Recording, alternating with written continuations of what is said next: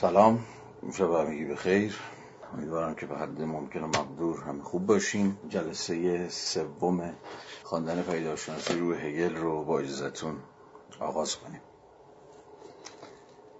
امروز دو مهمان دیگه داریم در کنار خود هگل که خب به حال هر هفته مهمان ماست و ما امیدوارم که ما میزبان های خوبی براش باشیم. دو مهمان دیگه هم امشب در جمع ما حاضر خواهند بود.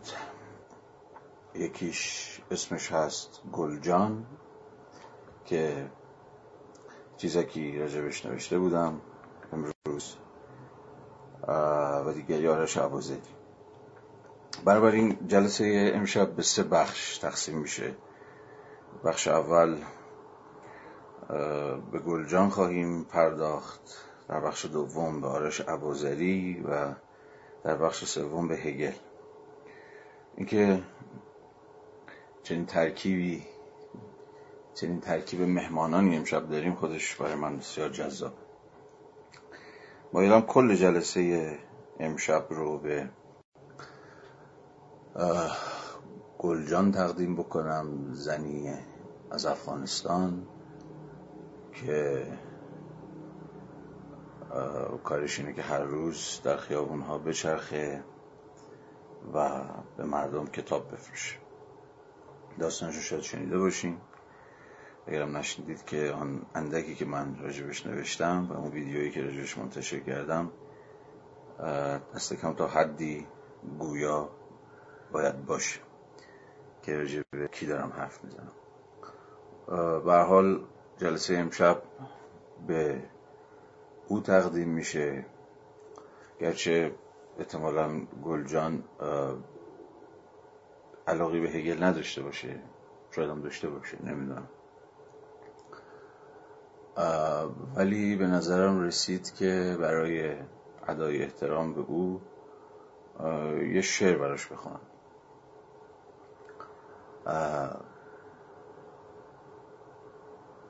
شعر همتون شنیدید شعر سیصد گل سرخیه که داریوش خونده. داریوش که نه سلطان. و به تمام به گوشتون رسیده آهنگش هم باید شنیده باشید. شاید گلجان هم شنیده باشه. به حال حسم این بود که اینو براش بخونم.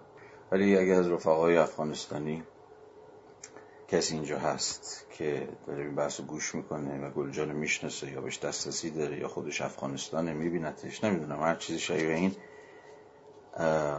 به حال سلام منو بهش برسونه و اگه شد این شعر رو یا خودش براش بخونه یا این. هر حال قرائت من رو براش پخش بکن خب شعر شنیدید دیگه ولی اجازه می‌خوام که بخونم. اینو من شخصا خیلی حسی خیلی دوست دارم. این شعر رو خب می‌دونید اون ترجیبندش 300 گل سرخ یه شعری شعریست از زمانه مشروطه خب دهم به دهم میچرخیده خیلی حالا نقل های متفاوتی هست که این بیت اول رو در واقع کی گفته ادامش چی بوده؟ ولی خب در اون نسخه ای که داریوش اقبالی خونده ظاهرا شاعری به نام آقای محمد اصفهانی ادامش رو گفته. و ارزم به حضور شما که من این رو برای گلجان می‌خوام. فقط یه اشاره کوتاهی هم بکنم. اونم احتمالا شنیده باشید. این داستان 300 گل سرخ یک گل نصرانی. قصهش در واقع برمیگرده به هاوارد باسکرویل دیگه. هاوارد باسکرویل هم در واقع یه آمریکایی 27 ساله بوده که در مدرسه آمریکایی های تبریز درس می‌داد و در زمان محاصره تبریز در, در واقع انقلاب مشروطه که کاملا محاصره شده بوده تبریز و می‌دونید دیگه قحطی شده بوده و مردم گرسنه بودن و اوضاع خیلی ناجور بوده باسکرویل فرمانده فوج نجات رو بر می‌گیره و به همراه 300 نفر می‌زنن به خط محاصره و البته کشته میشن و الان هم قبر هاوارد باسکرویل در تبریزه. این در واقع 300 گل سرخ یک گل نصرانی اشاره به هاوارد باسکرویل داره. و از این راه احتمالا فرصت می‌کنیم که به باسکرویل هم سلام کنیم. سیصد گل سرخ یک گل نصرانی ما راز سر بریده میترسانی. ما اگر سر بریده میترسیدیم در محفل عاشقان نمیرخصیدیم در محفل عاشقان خوشا رقصیدن دامن ز بساط عافیت برچیدن. در دست سر بریده خود بردن در یک یک کوچه کوچه ها گردیدن. هر جا که نگاه می کنم خونین است. از خون پرنده ای گلی رنگین است. در ماتم گل پرنده میموید و گل از داغ دل پرنده داغاجین است. فانوس هزار شعله. اما در باد می سوزد و سرخوش است و چین واچین است. یعنی که به اشک و موی خود گم نکنی. از عشق هر آنچه می‌رسد شیرین است. در آتش و خون پرنده پر خواهد زد. بر بام بلند خانه پر خواهد زد. امشب که دوباره ماه بالا آمد می آید و بال پشت در خواهد زد. یک ساقی سبز در دلم خواهد کاشت.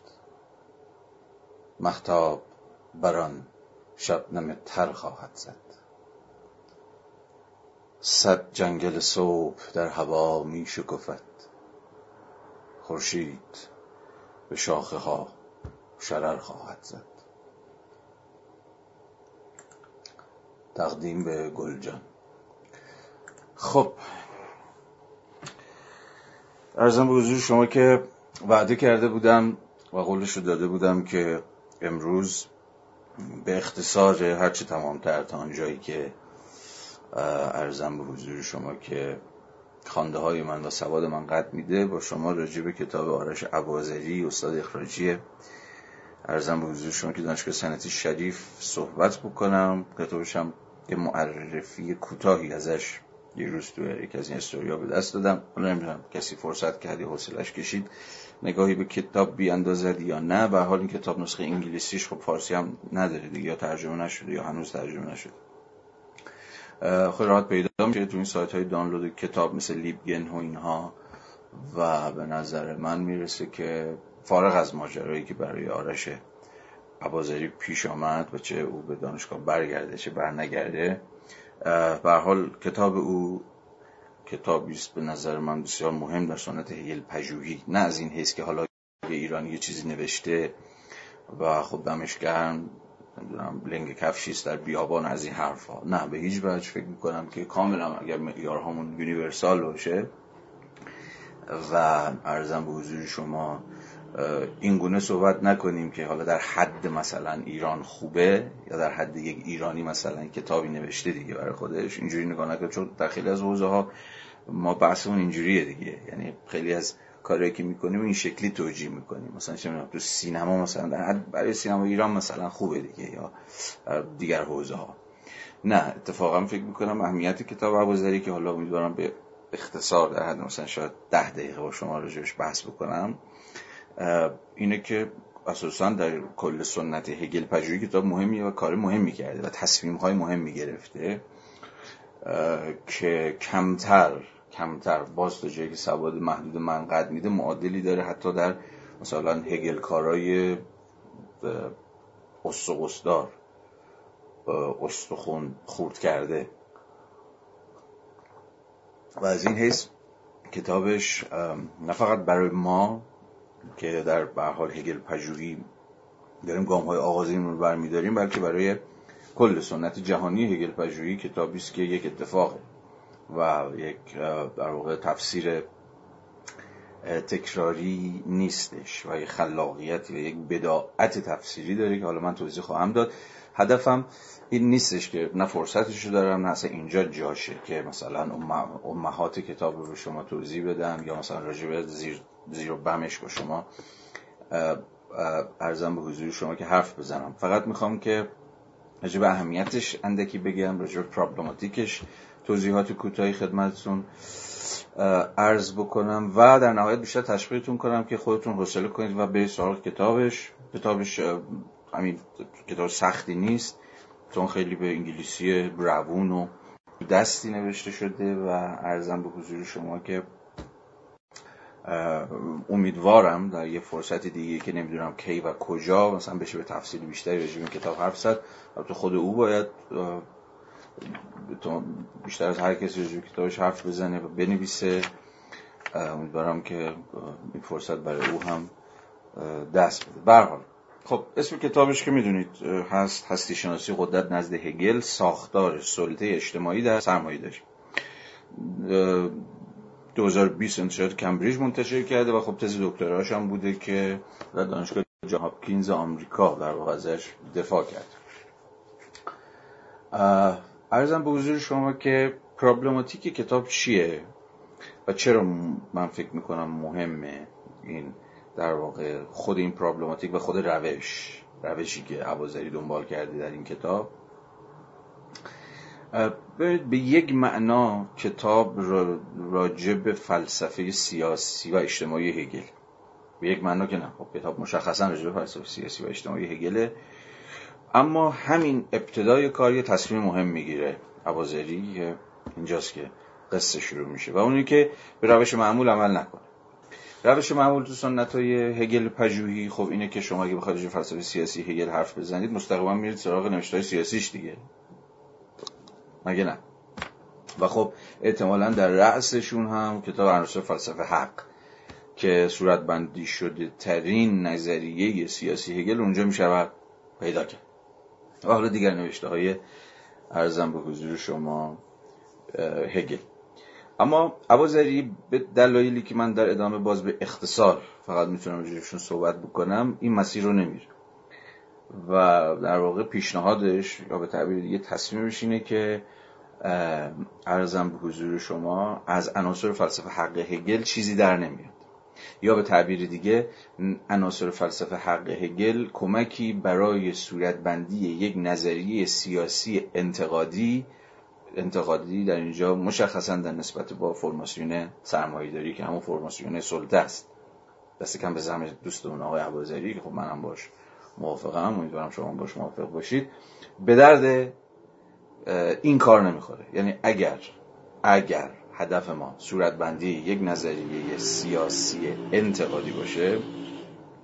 عناصر فلسفه حق به این هدف کمکی نخواهد کرد چون به نوعی خودش ارزم به حضور شما که معید خود این نظم بورژوایی کاپیتالیستیه. چون در عناصر فلسفه عناصر فلسفه حق هگل با دیده موافق و با دیده همراهانه به رغم حالا نقدای ریزی که اون لابلا داره اگر فرصتی شد من اشاره کوتاهی خواهم کرد اساسا نظم بورژوایی رو به یک نوعی چیز می‌کنه دیگه تایید می‌کنه یعنی مفروض می‌گیره. و خب حالا همه هدفش اینه که چجوری می‌شود این نظم بورژوایی رو در اون یک فرماسیون سیاسی و اجتماعی به اصطلاح رگولیت کرد مرتب کرد. به طوری که حالا حق هم به تعبیری افراد یا همون ایندیویدوالیتی ها یا همون شهروندان رایت بشه و هم حق دولت در مقام یه جوری نماینده منافع عمومی. اما تز عوازری اینه که به این اعتبار عناصر فلسفه حق شکست می‌خوره و نمیشه از توش یک جور نظریه انتقادی سیاسی کشید بیرون که یه توضیح کوتاهی راجع دارم بلکه کاری که باید کرد در واقع شیفتی که باید ایجاد کرد رفتن سراغ منطق هگله سراغ کتاب منطق. حالا هم منطق کبیر و هم منطق دایرت المعارف یا منطق کوچک. ولی خب تمرکز عوضی رو کتاب در واقع منطق کبیر هگل این اتفاق مهمی اینجا میفته و اون اتفاق چیه؟ اینه که سیاست هگلی تا جایی که قرار است قسمی سیاست انتقادی آزادی بخش باشه. هم critical باشه و هم یک جور emancipatory یعنی رهایی بخش آزادی بخش. در خدمت تز خود فریدم یا آزادی اگر قرار باشه که سیاست هگلی از چنین نقطه سر در بیاره در واقع این رو باید در متافیزیک هگل یعنی در کتاب منطق جستجو کرد نه در فلسفه سیاسی. به فعل خود هگل که همون کتاب ارزم به حضور شما که عناصر فلسفه حق باشه. بنابراین به زبان ساده تر سیاست هگل در متافیزیکشه. و خب از این حیث عوازری در واقع گسست رادیکالی داره. از یه سنت قدر قدرت که هم تو آلمان نماینده های گردن کلفتی داره هم تو سنت انگلو آمریکایی انگلیسی آمریکایی که در واقع کارشون یه جور تفسیر غیر متافیزیکی از سیاست هگلی از مجرای اصلا کنار گذاشتن خود منطق عمده هگلیان هایی که ما می‌شناسیم که به نوعی سعی کردن سیاست هگلی رو بازیابی کنن یا بازسازی کنن یا به نوعی از یک جور سیاست بازسازی شده هگلی دفاع بکنن مثلا فرض کنید تو آلمان کسایی مثل اکسل هونت ارزم به حضور شما که خب کتاب حق آزادیش رایت رایت تو فریدم حق به آزادیش عملا یک جور بازنویسی کتاب عناصر فلسفه حقه. حالا متناسب با یک جور سرمایه داری قرن بیستمی. عرضم به حضور شما یا کسانی مثل مثلا آلن وود تو سنت آنگلو آمریکایی هگل پژوهی. خب اینها به آدم های خیلی گردن کلفت تزشون اینه که سیاست هگلی رو اساسا باید از متافیزیکش جدا کرد. یا برای فهم سیاست نزد هگل اصلا نیازی به متافیزیک او نداریم. یا به تعبیری بهتر اصلا باید خودمون از شر متافیزیک هگل خلاص بکنیم. که یعنی در واقع از شر خود منطق دیگه. و در واقع speculative logic منطق نظرورز که حالا راجب این در طول این که منطق نظرورز چیه در طول خواندن پدیدارشناسی روح من به تفصیل با شما سخن خواهم گفت چون خیلی مفهوم مهمیه speculation نظرورزی ایزاهش بماند برای گام های بعدی که با هم دیگه برخواهیم داشت اساسا مرده است. منطق نظرورزی که در کتاب لوجیک هگل صورت بندی شده مرده است و به این اعتبار اساسا هر شکلی از بازسازی سیاست هم میباید خودشو از همه باقی مانده های متافیزیکی هگلی خلاص بکنه و مشخصا مثلا زوم بکنه روی خود عناصر فلسفه حق و چیزهای شبیه. ولی ابوذری راهش رو کاملا جدا کنه از این سنت و ارزم به حضور شما به این اعتبار دوباره برمیگرده به یک جور بنیانهای متافیزیکی سیاست هگلی. این اتفاق اتفاق مهمیه در سنت هگل پژوهی. و خب خیلی هم چنان که گفتم خیلی هم نه اینکه اصلا ولی خیلی هم طرفداری نداره. و سنت ضعیفی است. درون سنت ارزم به حضور شما هگل پژوهی. اما ابازری به نوعی ارزم به حضور شما که تا ته این قصه پیش میره و سعی می‌کنه که از مجرای بازخانی منطق یک جور سیاست انتقادی آزادی بخش هگلی رو بازیابی بکنه. و این به نظرم میاد که تز بسیار تعیین کننده است و تز بسیار محوری است. باز از این حیث می شود نشان داد که ارزم به حضور شما عبازری در ادامه از مجرای تصمیمی که می‌گیره ادامه سنتی است که به نوعی با خود مارکس شروع میشه. و تا حدی هم با انگلس. مثلا مارکس جوان در همون نقد مفصلی که روی عناصر فلسفه حق نوشت در واقع نشون داد که چگونه کتاب عناصر فلسفه حق در واقع کتابی است که عملا باید اون رو به مسابه یک جور ایدئولوژی توجیه کننده دولت پروس فهمید. حالا داستانش بسیار مفصله و به چه معنا کتابی است که خیلی به سراحت داره از قسمی دولت پادشاهی ارزم به حضور شما ضد دموکراتیک دفاع می‌کنه و به چه معنایی مستوجب نقدهای سنگین و رادیکاله. یا در واقع مثلا انگلز قائل به این بودش که هگل به رغم رادیکالیتش در روش اما سیستم هگلی شدت محافظه کاران است. و اوج محافظه کاری نظام هگلی رو میشه تو خود عناصر فلسفه حق دید. مثلا اونجا که از این سخن میگه هگل که هر آنچه بالفعل است عقلانی است و هر آنچه عقلانی است بالفعل است. خب شاید به تعبیری مهمترین تز یا دست کم یکی از مهمترین تزهای عناصر فلسفه حق باشه در واقع هگل میفته به دام محافظه کاری. یعنی یه جور فعلیت رو یعنی آنچه که هست رو آنچه که محقق شده رو بگذاریم از اینکه در هگل در ریل همون در اکچوال نیست. امر واقعی همون امر بلفل نیست. و خب یکی از در واقع آبشخورهای خطای تفسیریه که هگل رو کاملا با محافظه کاری یکی می‌کنن که حالا ازش بگذریم. می‌خوام تز انگلس رو توضیح بدم. به حال انگلس اون تز هر آنچه بالفعل است عقلانی است و عقلانی است بالفعل است هگل رو اوج محافظه‌کاریش می‌فهمید و تفسیر می‌کرد. به نوعی که انگار هگل داره میگه هر که هست یه بحری از عقل برده و خب دقیقا به این اعتبار هم باید بزنیم سرجاش باقی بمونه. و اوج این وضعیت هم مثلا دولت پروسه که اوج رشنال استیت دولت عقلانیه. چیزهایی که به حال ظاهرا هگل توی عناصر فلسفه حق استدلالهایی به نفع این تفسیر به دست داده بود. خب حرف انگلس این بود که این هگل محافظه کار که سیستمش نظامش به ویژه در حوزه سیاسی از یک جور رویکرد ارتجاعی محافظه کارانه سر در میاره رو باید علیه در واقع به واسطه روش رادیکالش ویران کرد. یا یا ارزم به حضور شما که دیکانستراکتش کرد واسازیش کرد. باز به تعبیر ساده تر ما در اینجا با خیانت هگل به خودش سرکار داریم. هگل در روش یعنی در متافیزیکش به شدت رادیکاله ولی وقتی به سیاست می‌رسه یهو گیرپاش می‌کنه یهو متوقف میشه یهو سر از یه جور محافظه کاری در میاره. خب تز انگلز که چون که عرض کردم با خود مارکس جوان شروع میشه اینه که چگونه باید روش هگلی رو علیه نظام هگلی باز یابی کرد. و خب این سنت یه جور با لوکاش هم ادامه پیدا می‌کنه و عملا با آدورنو هم به نقاط بسیار جذابی می‌رسه. یعنی کسایی که به رغم اینکه فاصله گذاری دارن با هگل به ویژه هگل سیاسی به ویژه هگل تا آنجایی که یک نظام بردازه یک متفکر سیستمیه و ما امروز راجع به خود مفهوم سیستمی خود مفهوم نظام در هگل باز به تفصیل سخن خواهیم گفت.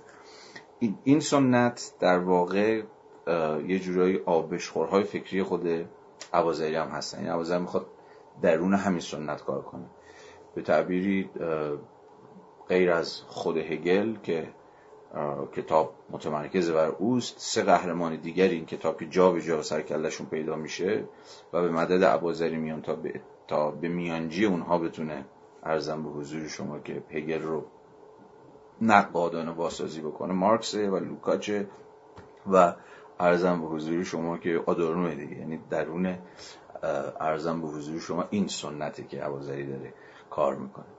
بر صورت اگر این نقطه آغاز رو هر آنچه که تا اینجا گفتم فقط نقطه آغاز کتابه. یعنی یک جور می‌شود گفتش که متد کتاب عوازریه جایی که وایساده که کل تمرکز ما رو بیاره روی کتاب منطق بیاره روی متافیزیک ارزم به حضور شما هگلی و عناصر فلسفه حق رو به مسابقه یک رساله عملا در خدمت سرمایه داری پشت گوش بندازه.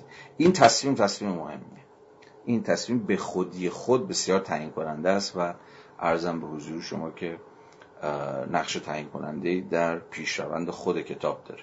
اما ادعای بعدی یا در واقع صورتبندی بعدی عوازری که مهم میشه اینه که در واقع پرسش جدی می‌پرسه و اونی که خود کتاب منطق که بنیادهای هستی شناختی و متافیزیکی ارزم به حضور شما که هگل رو وضع می‌کنه خود این کتاب رو نباید به مسابقه کتاب سراسر انتظایی فهم انتظایی در اینجا یعنی کنده شده و جدا شده و بی ربط به اون واقعیت اجتماعی که یعنی نظم بورژوایی سرمایه دارانه ای که درش متجلی شده یا ارزم به حضور شما ممکن شده و ارزم به حضور شما که نگاشته شده. خود هگل یه تعبیری داشت راجع به کتاب منطق. می‌گفت منطق کتاب سایه هاست. خیلی این تعبیر تعبیر درخشانیه و کدهای خوبی برای فهم پرابلماتیک ماجرا با میده. یعنی چی منطق کتاب سایه هاست؟ سایه چیه؟ سایه در واقع استقلالی که از خودش نداره که نه؟ سایه به نوعی باستاب شیعه. شیعی که وجود داره و حالا سایه در واقع باستاب اون شیء بر صفحه بر دیوار یا بر هر چیزی شبیه حالا رفیقمون هگل میگه که کتاب من منطق هم به این منو is the book of shadows. کتاب سایه هاست. حالا سوال جدی که پیش میاد اینه که سایه چی؟ منطق سایه چیه؟ یا به تعبیر بهتر منطق اکسپریژن چیه؟ بیان یا تجلی چه چیزی؟ اوازری از همینجا سعی می‌کنه که ادعای خودش رو پیش ببره و در واقع ارزم به حضور شما که کل دعویش رو روی این تز بگذاره که منطق بیان یا تجلی خود روح سرمایه داری منطق باز داریم از کتاب منطق حرف می‌زنیم. خب این برای هر کسی که لای کتاب منطق رو باز کرده باشه خیلی عجیبه. چون می‌دونید کتابش به شدت سختکان به شدت و همون زبان عجق و جق هگلی نوشته شده و شما هر چقدر که بیشتر در کتاب منطق میگردید حالا چه منطقی کبیر و چه منطق دایت و معرف کمتر و کمتر از ارجاعات تاریخی یا رد پاهای واقعیت یا چیزهای شبیه این سر در میارید چنین چیزی دستگیر شما نخواهد شد. ولی خب همه در واقع هنری که دوستمون عوازری به خرج میده اینه که نشون بده چگونه حتی به ظاهر انتزاعی ترین مفاهیم هگلی هم ریشه دارن توی اون چیزی که اسمشو می‌ذاره روح سرمایه داری یا عرضم به حضور شما که چگونه اگر یه ذره بخوام فلسفی تر سخن بگیم چگونه منطق در واقع باز تولید دقیقا reproduction actuality در ساحت ایده است. می‌خوام سادش کنم. چگونه یک کتاب در اینجا منطق؟ در واقع یه جور باز تولیده یا باز صورت بندیه همون تعبیر شاید تعبیر مثلا به قدر کفایت دقیقی باشه. expression تجلی بیان عرضم به حضور شما actuality که فعلیتی که اون بیرون در جامعه داری که البته می‌دونی وقتی هگل داره می‌نویسه یه جامعه داری دست خوش تکوینه. یعنی هنوز جاپاش محکم نشده یه داری در مراحل آغازین خودشه. ولی به هر صورت سایه این فعلیت یعنی جامعه داری میفته توی کتاب منطق. و در واقع هنر مفسر یا سختش نکنیم. هنر ریدر خواننده اینه که بتونه رد پای این سایه ها رو دنبال کنه. یعنی در اون انتظایی ترین مفاهیمم ارزم به حضور شما رد پای واقعیت رو ببینه. خب این ادعا ادعای گنده دیگه. و باز هم توجه شما رو جلب بکنم که این ادعا دست کم ادعای جدیدی نیست. لوکاچ توی کتاب انتولوژی هستی اجتماعی خب متاسفانه فارسی ترجمه نشده. اگر می‌خواید بگردید پیداش کنید Ontology of Social Being کتاب دو جلدیه که در واقع جزء کار متأخرش هم حساب میشه. خب اونجا به صراحت این تز رو پیش می‌کشه که عرضم به حضور شما که حتی انتزاعی ترین مفاهیم منطق ببخشید متافیزیک هگلی هم گرد خاک واقعیت روشون نشسته. ارتز لوکاچیه. ولی عبازری شاید باز تا جایی که من می‌شناسم سنت هگل پجویی رو کاری که می‌کنه و مهمه این که خود اینو نشون بده.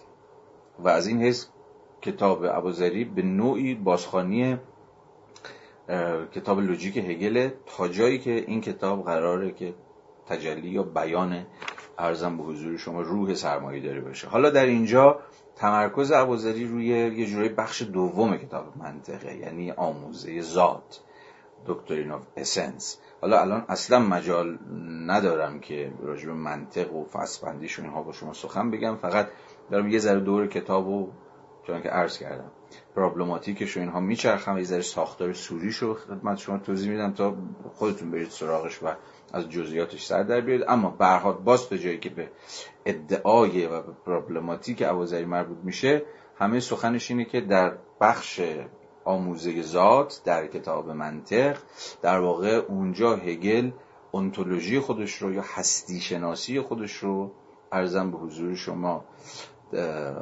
وضع می‌کنه به مسابه حالا هستی شناسی قدرت. خب اینم بازی ادعای عجیبه دیگه. که شما در کتاب منطق هگل مثلا دنبال مفهوم قدرت بچرخید. نکته جالب اینه که اتفاقا خود هگل به سراحت اشاره می‌کنه به مفهوم قدرت در همون کتاب منطق اما اغلب اشارات هگل اشاراتی است زمینی به مفهوم ماخت یا همون مفهوم پاور همون مفهوم ارزم بزرگ شما قدرت. برها اگر کتاب منطق آنچنانی که اوازری در ادامه سنت لوکاچی آدورنویی ادعا می‌کنه تجلی روح سرمایه داری باشه آن وقت بخش مربوط به آموزه زاد بیش از دیگر بخش ها گویای و ترسیم کننده قسمی هستی شناسی روابط قدرت هم. اصلی و چون که خودش هم هم در مقدمه میگه اصلا مفهوم محوری کتاب او مفهوم پاور مفهوم قدرته و در واقع در اونجا عوازری فکر می‌کنه که در منطق هگل یه جورایی داره ساختار روابط قدرت رو که عملا در اون مناسبات سرمایه داری همون ساختار سلطه اجتماعی هستند رو ارزم به حضور شما که صورتمندی می‌کنه. و در ادامه یه جورایی می‌شود گفت که قایت پروژه کریتیکال عوازری اینه که از سطح این هستی شناسی قدرت فراتر بیاد دیگه. یا به تعبیر دیگه هگل چگونه چیزی بیش از صرف متفکری است که هستی شناسیش هستی شناسی روابط قدرت یا همون ساختار سلطه در جامعه سرمایه داری. بلکه به یک معنایی متفکر آزادی هم هست. یعنی کندن از این روابط قدرت. خلاص شدن از شر روابط سلطه باز اینجا احتمالا اولین تزی که به ذهنمون میاد اینه که خب کتاب عناصر فلسفه حق چنانکه خود هگل به سراحت میگه کتابی است که داستان فعلیت یابی آزادی رو توضیح میده دیگه. هگل می‌خواد تو عناصر فلسفه حق ما رو مجاب بکنه که فرماسیونی رو صورت بندی کرده که در اون فرماسیون آزادی انزمامی به واقع محقق میشه. بازم بخوام به زبان ساده یه ذره غیر هگلی بگم. کتاب عناصر کتاب سجو آزادی. یا به تعبیر بهتر راجب شرایط آزادیه راجب الزامات آزادی یا اینکه اساسا آزادی چگونه ممکن میشه ولی باز می‌خواد عبازری به ما یادآوری کنه که برخلاف قایتی که و ادعایی که هگل در کتاب عناصر داره عناصر در نهایت از صورت بندی یک نظریه آزادی اصیل یا آزادی رادیکال باز میمونه. چون آزادی رو در نهایت حبس می‌کنه در اون مناسبات ارزم بزرگ شما بازار و دولت و چیزهای شبیه این. برای همین باید مفهوم آزادی هگلی رو در نه عناصر بلکه در منطق دنبال کرد. اونم تا جایی که این آزادی قرار از مجرای نقد روابط قدرتی که هگل در فصل آموزه ذات صورت بندی کرده حاصل بشه. یعنی به تعبیر دیگه قهرمان دوم کتاب عوازری مفهوم آزادیه. اگر قهرمان اول یا ضد قهرمان اول مفهوم پاوره مفهوم قدرته یا به تعبیر دیگه ساختار سلطه است که او فکر می‌کنه درون کتاب منطق می‌توان رد پاهاش رو دید اون موقع در گذار از بخش دوم یعنی آموزه ارز می‌کنم خدمت شما ذات به آموزه مفهوم که سه بخشی دیگه منطق. اول هستی آموزه هستی آموزه ذات و آموزه مفهوم و بین اینها هم باز گزارهای دیالکتیکی وجود داره دیگه. عوازری در این نقطه گذار بخش دوم و بخش سوم یعنی جایی که از essence ما به concept گذر می‌کنیم حالا اینا قصه هاش مفصله. فقط بازم میگم مسیر رو دارم به شما میگم و تا حدی problematic رو. در اونجا می‌شود که درنگی کرد و عرضم به حضور شما که نشون داد که آزادی هگلی چگونه در ساحت concept ممکن میشه. با گذار از یا در واقع یه جورایی در واقع آفهبونگ از ساختار سلطه‌ای که در فصل مربوط به ذات صورت بندی شده. خیلی بحث مفصله. من بیش... من می‌خواستم ده دقیقه صحبت کنم ولی الان اولا 20 دقیقه از باست معمول دارم سخن میگم. و احتمالا فقط برای شما سوال ایجاد کردم. و خوبه که این اتفاق افتاده چون فقط این گونه است که احتمالا ممکنه شما کنجکاو بشید و مجاب بشید و لای کتاب رو باز بکنید. اجازه می‌خوام همینجا بسنده بکنم بیشتر از این توضیح ندم. فقط داخل پرانتز بگم که من عناصر فلسفه حق رو چند سال پیش به تفصیل اونقدری که می‌تونستم به تفصیل خوندم و فایلاش هم در کانال جمهور هست. اگر مایل بودید گوش بدید چون ارزم به حضور شما که کتاب به نوعی در نقد کتاب عناصر فلسفه حقه. اگر در نقدش نباشه به واسطه اعلام نابسندگی کتاب عناصر فلسفه حق در صورت بندی یک نظریه رادیکال آزادی بخش صورت بندی شده یه اشراف نسبی کتاب عناصر فلسفه حق فکر می‌کنم که تا حدی ارزم به حضور شما که بتونه کمک بکنه دست کم به اینکه شما کتاب عوازری رو دقیقتر متوجهش بشید. راجع به خود منطق هم متاسفانه یه ذره تو فارسی ما دستمون یه ذره که جرس کنم. دستمون خیلی خالیه. ما غیر از توضیحاتی ارزم به حضور شما مثلا در همین کتاب فردریک بیزر یه فصلش توضیح مفهوم منطق هگلیه. و دو سه کتاب که ترجمه هاشون واقعا فاجعه واره مستقیما راجع منطق هگل نوشته شدن. ولی واقعا نمیشه بهشون رجوع کرد. تنها که من الان به ذهنم می‌رسه فصل دوم این کتابی است که جلسه اول هگل شناسی من خدمت معرفی کرده بودم نوشته جان بربیجه که اسمش هم هست منطق منطق هگل که یه گام به گام توضیح میده ساختار و اون استراکچر کتاب منطق کبیر هگل رو. اگر به همه اینا علاقمند بودید شاید به حال گوش دادن به اون فایل های عناصر فلسفه حق و خوندن این متن بربیج و یه چند تا شاید متن حاشیه‌ای بتونه شما رو برای سر و زدن با کتاب احوازری آماده کنه. به حال آن چیزی که گفتم بیشتر از این که تونسته باشه حق مطلب رو درباره این کتاب ادا بکنه بیشتر یک ادای احترامی بود به دوستمون آرش عوازری نه لزوما برای این اتفاقی که براش افتاد و اخراجش از دانشگاه بلکه از این حس که کتاب خوب نوشته و همین کافیه. حالا ایشون چه میگم استاد دانشگاه باشه چه نباشه چه چه می‌دونم شهره آفاق باشه چه نباشه اینها اصلا مهم نیست چه اخراجش کنن چه نکنن که اونها حالا بحثای دیگری است که باید به جای, جای خود باید بهش پرداخت. ولی از این نیست که کتابی نوشته که به نظرم بسیار کتاب تعیین کننده و استراتژیکی میاد. درون سنت جهانی هگل پژوهی بازم اینو تاکید بکنم. به نظرم رسید که یادی کردن از او حتی اگر این یاد کرد بسیار نابسنده بوده باشه چون که من اعتراف می‌کنم بود. ارزم به حضور شما که به نظر من ارزشش رو داشت. خب اجازه بدید همینجا من بحثم رو تموم بکنم و بخش دوم جلسه امشب ما اینجا پایان یافته فرض بکنیم. بازم تاکید بکنم چون هی می‌بینم یه عده‌ای تو این message ا دارن می‌پرسن کتاب آقای عوازری رو به نام Hegel's Ontology of Power می‌تونید در سایت Libgen دانلود بکنید.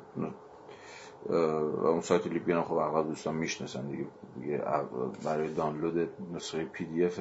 تقریبا اهم کتاب های حوزه علوم انسانی و غیر علوم انسانی سایت به درد بخوریه. اونجا می‌تونید کتابشون رو پیدا بکنید و رمایل بودید بخونیدش خب بس تمام.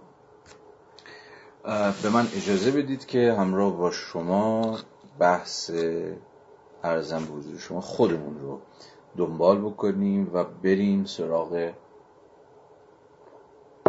پیداشناسی رو. خب. ما جلسات پیش بند یک و دو رو مجال شد که بخونیم.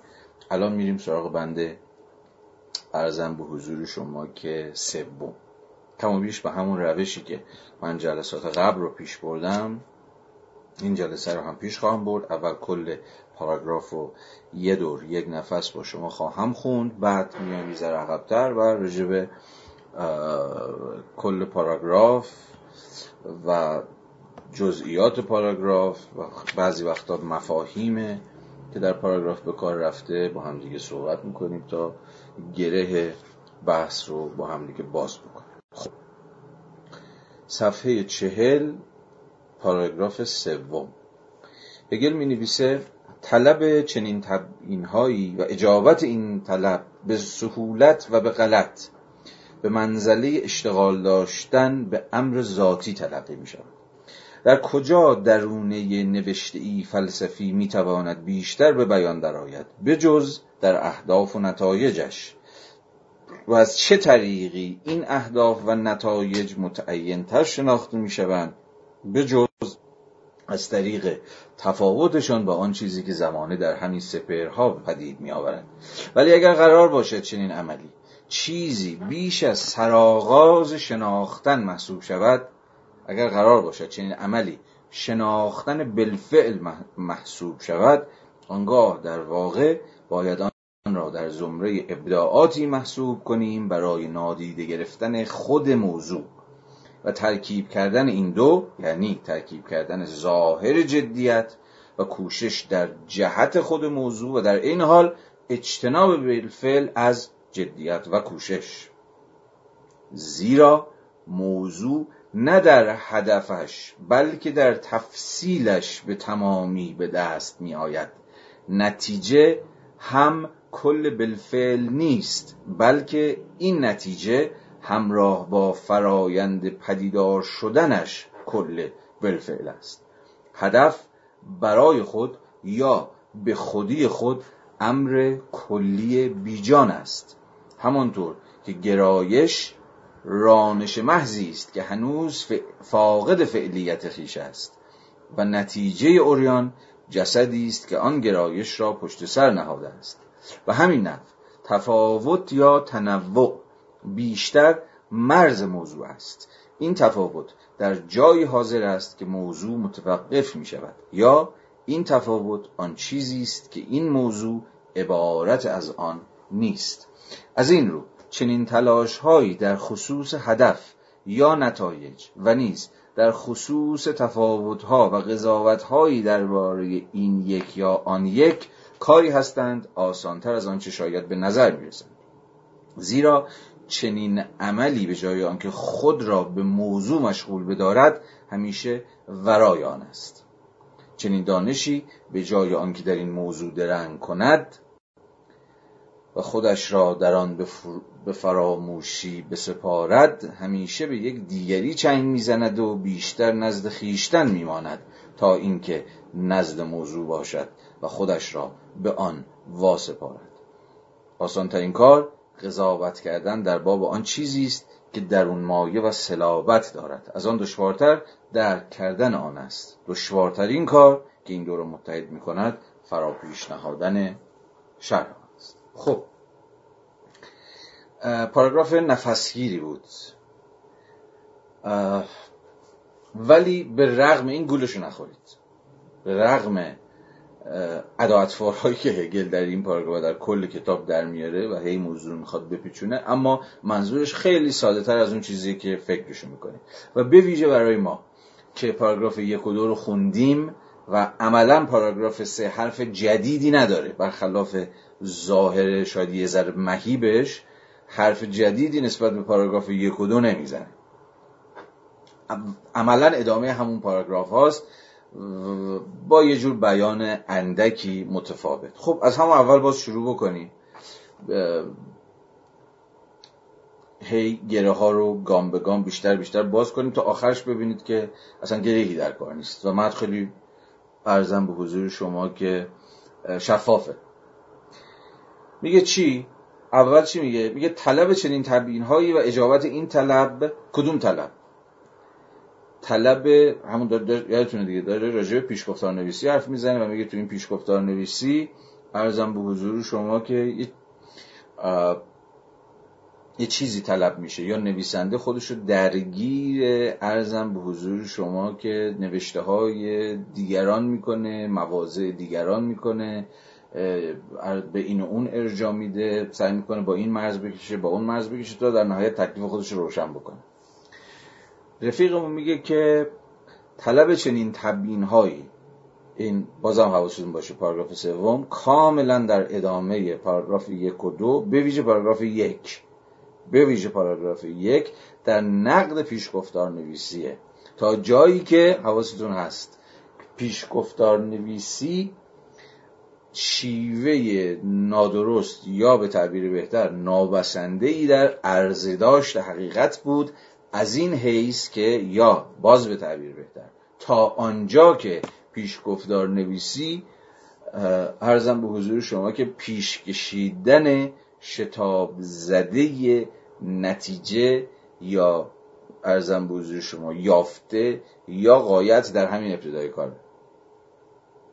همه زورش رو این بابا اینجا داره می‌زنه تا به ما بگه که نتایج رو نمی‌توان ارزم به حضور شما در ابتدا عرضه کرد. میباید اصلا رساله فلسفی و در واقع خود فلسفه میباید معطوف به نتیجه باشه طبعا. میباید معطوف به قایت باشه طبعا. اما این نتیجه و این قایت به مسابه کل و کلی که از جلسات قبل احتمالا آموختیم. همواره در آخری که محقق میشه ما در ابتدا کل نداریم دهول نداریم. یا اگر هم داشته باشیم یک دهول ابسترکت داریم انتظایی داریم. این کل تازه نرم نرمکه که ارزم به حضور شما در in the end در آخر ساخته میشه. خود این در واقع کل به مسابه نتیجه نمی‌تونه. مستقل از ارزم به حضور شما تفصیل یا به قول خود هگل فرایند پدیدار شدنش باشه. یعنی فلسفه میباید کل فرایند پدیدار شدن کل به مسابه حقیقت رو برای شما به نمایش بگذاره. و پیشگفتار از اون که اسمش پیشگفتاره خیلی وقتا به طرز شتاب زده ای و به طرز نابسنده ای می‌خواد که نتایج رو در همین ابتدای انگار که در همین ابتدای کار می‌خواد که ارزم بزرگ شما که تکلیف نتایج رو روشن بکن خب اینا تقریبا همه حرفایی بود که ما جلسات پیش هم با هم دیگه مرور کردیم. حالا اگر اینها دوباره به خاطرتون اومده باشه در ادامه ببینید چی کار می‌کنه. حرفش چیزی جز این نیست. طلب چنین تبیین هایی و اجابت این طلب به سهولت و به غلط به منزله اشتغال دادن اشتغال داشتن به امر ذاتی تلقی می شود ده اسنشیال امر ذاتی یعنی همون کاری که باید انجام بشه. ولی میگه که این کاملا غلطه. چنین تبیین هایی رو ارزم به حضور شما طلب کردن از فلسفه ارزم به حضور شما که نادرسته. یا به قول او اشتغال داشتن به امر این اسنشیاله غیر ذاتی. در کجا درونه محتوای نوشته ای فلسفی می‌تواند بیشتر به بیان درآید بجز در اهداف و نتایجش؟ ببینید. و از چه طریقی این اهداف و نتایج متعینتر شناخته می‌شوند بجز از طریق تفاوتشان با آن چیزی که زمانه در همین سپرها پدید آورده است؟ باز این جمله رغم ابهامش تقریبا هیچ ابهامی نداره. داره میگه که یک نوشته فلسفی بهتر از هر کجا خودش رو در اهداف و نتایجش آشکار می‌کنه دیگه. نه؟ این هم حرف عجیب غریبی نیست. اما این اهداف و نتایج باز از طریق تفاوتشون از طریق مرزگذاریشون از طریق, از طریق فاصله گذاری انتقادیشون با دیگر اهداف و نتایج دیگر نظام های فلسفی خودشون می‌تونن متعینتر و ارزم به حضور شما که شفافتر و روشنتر عرضه بکنن. برای همینه که به زمین ایشون ما با ارزم به حضور شما که صورتبندی پیشدستانه اهداف و نتایج در همون ابتدای کار از مجرای مرزبندی اونها و تأکید بر تفاوتشون با دیگر اهداف و نتایج در دیگر نظام های فلسفی سرکار داریم. ولی در ادامه چی میگه؟ ولی اگر قرار باشد چنین عملی چه عملی؟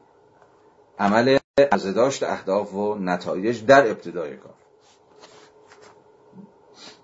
چی ولی اگر قرار باشد چنین عملی چیز چیزی بیش از سرآغاز شناختن محسوب شود. اگر قرار باشد چنین عملی شناختن بالفعل محسوب شود خب اینجا به یک معنی با دست پس می‌زنه و پا, پا پیش می‌کشه. هم یه ذره مواضع قبلیش رو تعدیل می‌کنه یعنی میگه اوکی این قضیه. چنین عملی اوکیه اما تا جایی که صرفا سرآغاز شناخت باشه. یعنی ما در همون ابتدا نتیجه رو داشته باشیم یا هدف رو داشته باشیم ولی فکر نکنیم که اگر نتیجه رو داشته باشیم یعنی بدونیم که کتاب راجع به چیه. مثلا. یه کتاب می‌گیرید دستتون و نویسنده همون ابتدا میگه که من در این کتاب مثلا فیل را هوا کردم. مثلا. خب؟ میگه اوکی فیل رو هوا کرد. ولی این نباید چیزی بیش از سرآغاز شناختن فهمیده بشه. این شناختن بالفعل نیست. شناختن بالفعل زمانیه که شما می‌تونید گام به گام با بابا همراه بشید که ببینید واقعا چجوری این فیل رو باد کرد. و با چی این فیلو باد کرد؟ و نهایتا چه کلکی زد که تونست این فیلو هوا کنه؟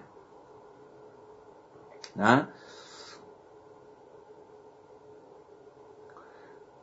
ولی اگر قرار باشد چنین عملی چیزی بیش از سرآغاز شناختن محسوب شود اگر قرار باشد چنین عملی شناختن بالفعل محسوب شود آنگاه در واقع باید آن را در زمره ابداعاتی محسوب کنیم برای نادیده گرفتن خود موضوع. حالا ادامهش خیلی مهم است میگه این در واقع یک کلکیه که اصل خود موضوع رو که خواهیم دید هیچ چیز نیست خود موضوع. هر چی که می‌خواد باشه. همراه بودن با موضوع. چون فلسفه باید با موضوع خودش همراه بشه دیگه. موضوع خودش رو هی بس بده. موضوع خودش رو هی پیش ببره. میگه این ترفند در واقع کلکی است برای اینکه شما موضوع رو رها بکنید یا موضوع رو نادیده بگیرید و کل بحث رو با یه سری در واقع کلیگویی های شتاب زده ختمش بکنید.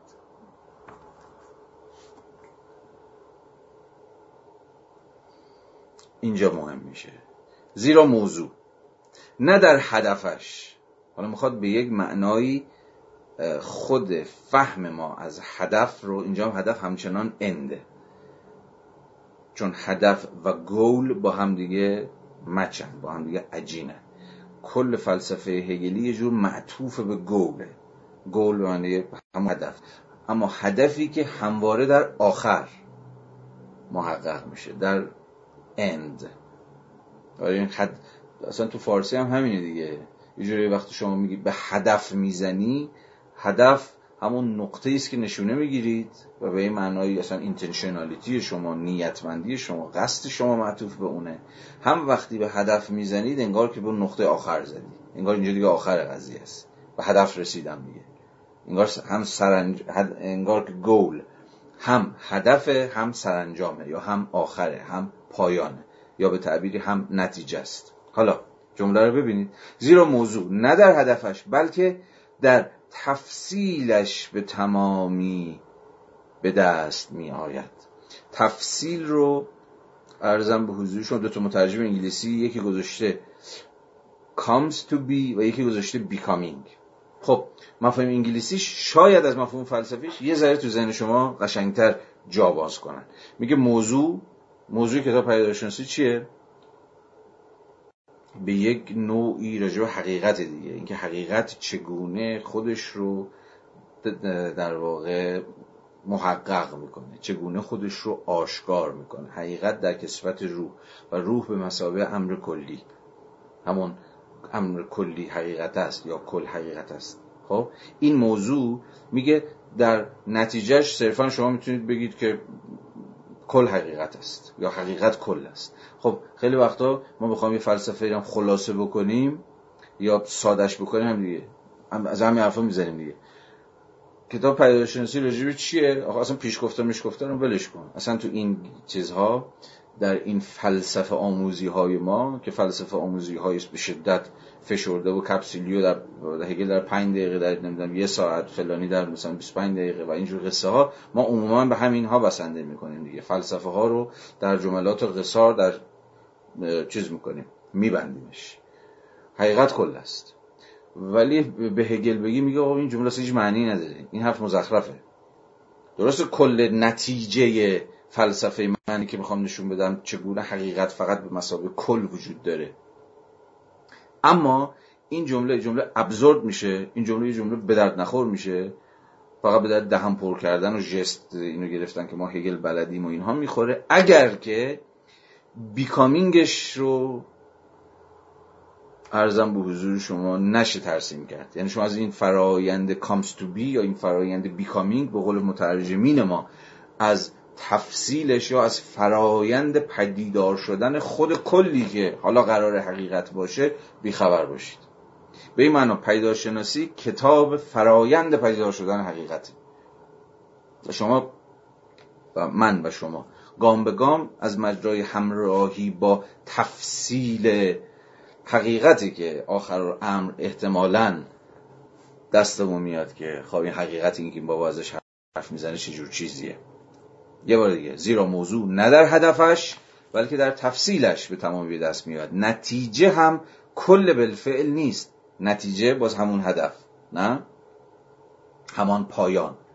میگه نتیجه هم کل بالفعل نیست بلکه این نتیجه همراه با فرایند پدیدار شدنش کل بالفعل است. این جمله ختم کل این قصه که هگل در این سه پاراگراف مخ ما رو باهاش خورد. نتیجه به مسابه اند میگه کل بالفعل هنوز نیست. می‌تونه به سادگی کل توخالی باشه. فقط زمانی کل بالفعل میشه یعنی کلی میشه که ارزم به حضور شما همه اجزای خودشو چون دیدیم دیگه هول تو هگل همیشه با پارتهاش با اجزاش تعریف میشه. universality همیشه با particularity هاش تعریف میشه. اینا در هم تنیدن. عرضم به حضور شما توی هگل کل زمانی بالفعل میشه. یعنی چی؟ یعنی همه اجزای خودش رو درون خودش جمع می‌کنه یا حق مطلب رو در قبال همه part هاش بخش هاش قسمت هاش اجزاش هر چی که شما ترجمه می‌کنید ادا می‌کنه. که در واقع همراه با فرایند پدیدار شدن خود این کل تصویر بشه. برای همین که دوستمون میگه نتیجه کل بالفعل نیست بلکه این نتیجه همراه با فرایند پدیدار شدنش کل بالفعل است. یعنی فرایندی که نشون میده چگونه این اجزا هر کدوم مسابقه حالا همون مثال خیلی مثال استاتیکیه مثال شاید گویایی نباشه اما یه ذره تقریب به ذهن می‌کنه بد نیست. چگونه ارزم به حضور شما که هر یک از اجزا مثلا سنگ بناهایی که روی همدیگه سوار شدن تا در نهایت کل آخر الامر بالفعل بشه میباید که درون این دستگاه فلسفی درون نظام فلسفی که راجع مفهوم نظام فلسفی سخن خواهیم گفت ارزم به حضور شما که کل این نظام میباید که به مسابه یک فرایند پدیدار شدگی خود امر کلی صورتبندی بشه. غیر از این باشه غیر از این باشه در واقع ما یک کل انتظایی ساختیم. یک نتیجه ای ساختیم که یا هدفی ساختیم که به شدت تو خالیه. چون قصهشو نمی‌دونیم. چون فرایند پدیدار شدنش رو نمی‌دونیم. سهم هر یک از اجزا برامون روشن نیست که هر جزی واقعا چه سهمی ایفا کرده. هر سنگی روی کدوم سنگ های دیگه سوار شده تا نهایت و آخر الامر کل فعلیت پیدا کرد. تا انتهای این پاراگراف هم عملا صورتبندی همین قضیه است. و الان باید روشن باشه که داستان چه بود؟ داستان پاراگراف سوم. به یه تعبیری هگل دوباره همه بحثهاش رو که در پارت پاراگراف یک و دو مطرح کرده بود. یه بار دیگه به زبان دیگری تو پارت سوم برای ما صورت بندی کرد و اون صورت بندی چیزی نیست جز اینکه کل در مقام نتیجه توهیه یا به قول هگل بیجانه فقط در صورتی می‌تونه انزمامی بشه می‌تونه فعلیت پیدا بکنه که تفصیلش یا به تعبیر دیگه فرایند پدیدار شدنش نیز ارزم به حضور شما همپای خود نتیجه یا همپای خود هدف نمایش داده بشه. به تعبیر دیگر کتاب پدیدارشناسی کتاب اگزیبیشنه نمایش دادن تفصیل کلیتیابی کل. به مسابقه اون چیزی که حالا قراره آخرالامر در مقام هدف یا در مقام نتیجه حقیقت رو فراچنگ بیاره. این کل بحثی که هگل داره می‌کنه.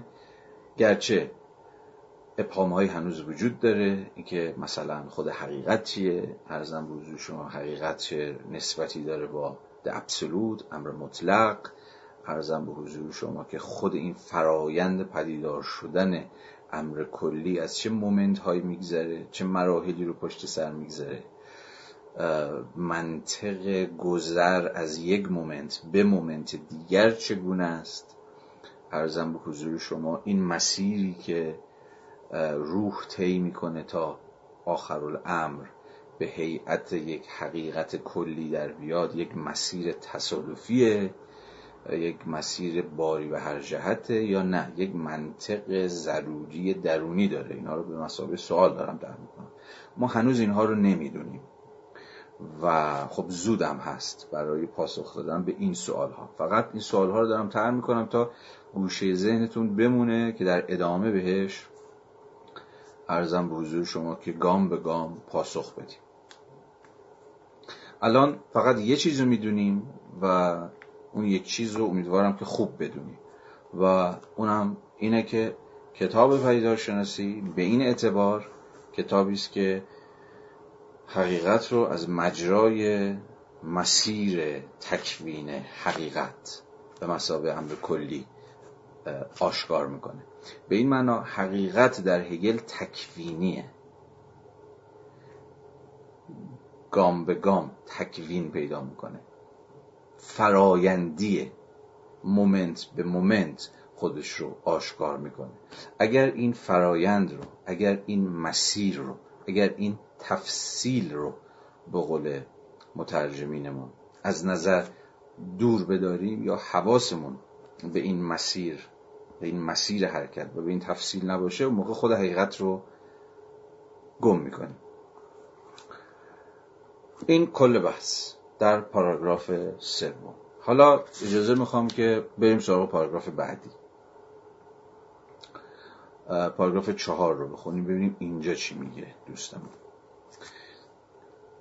عنایت کنید صفحه چهل و یک از ابتدای پاراگراف چهار.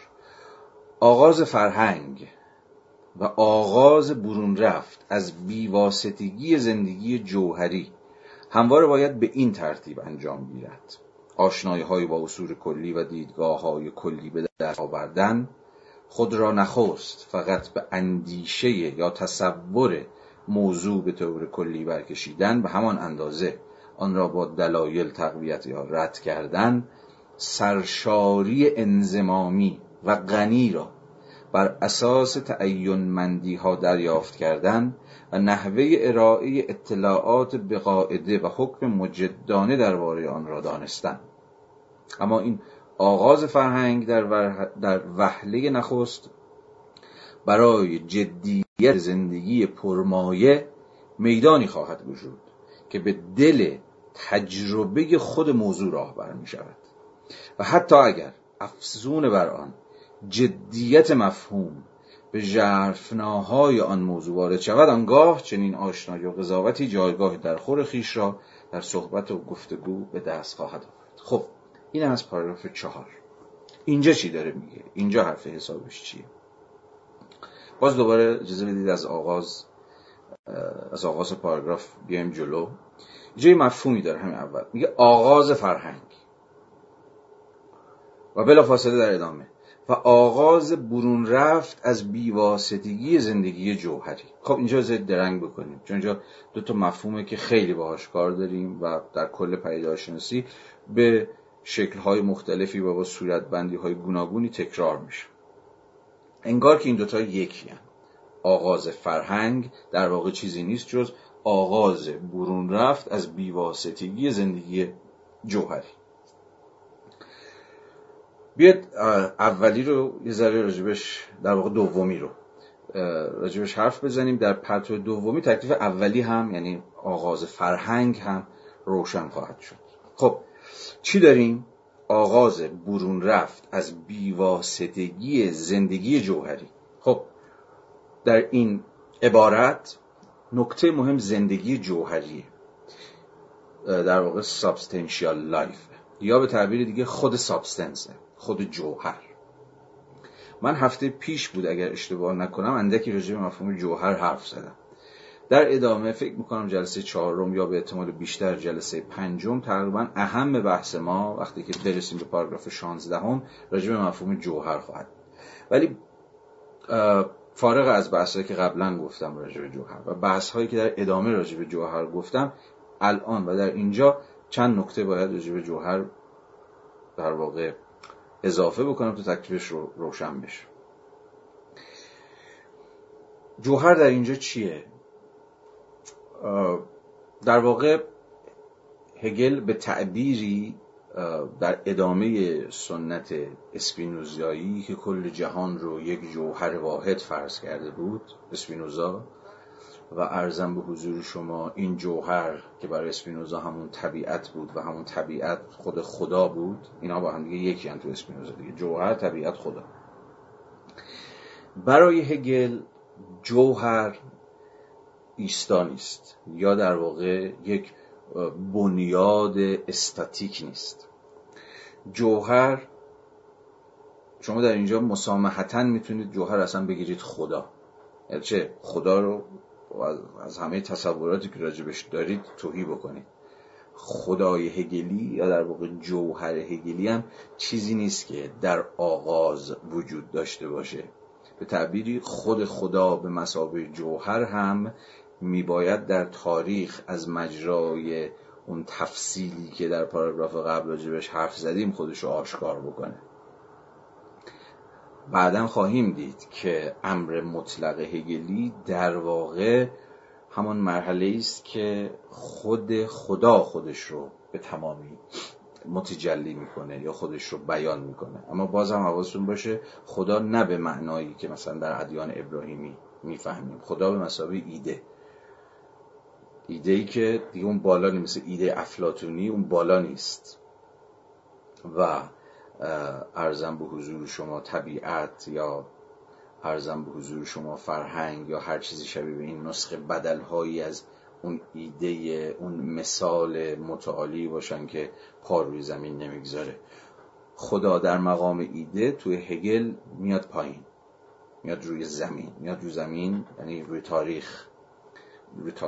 بر زمین تاریخ گام می‌گذاره و گام به گام خودش رو متجلیتر و متجلیتر و ارزم به حضور شما که متجلیتر می‌کنه. خب اینجا دست کم تفسیر هگل به شدت مسیحی دیگه. خدایی که تو مسیحیت خدایی که پسر شد دیگه.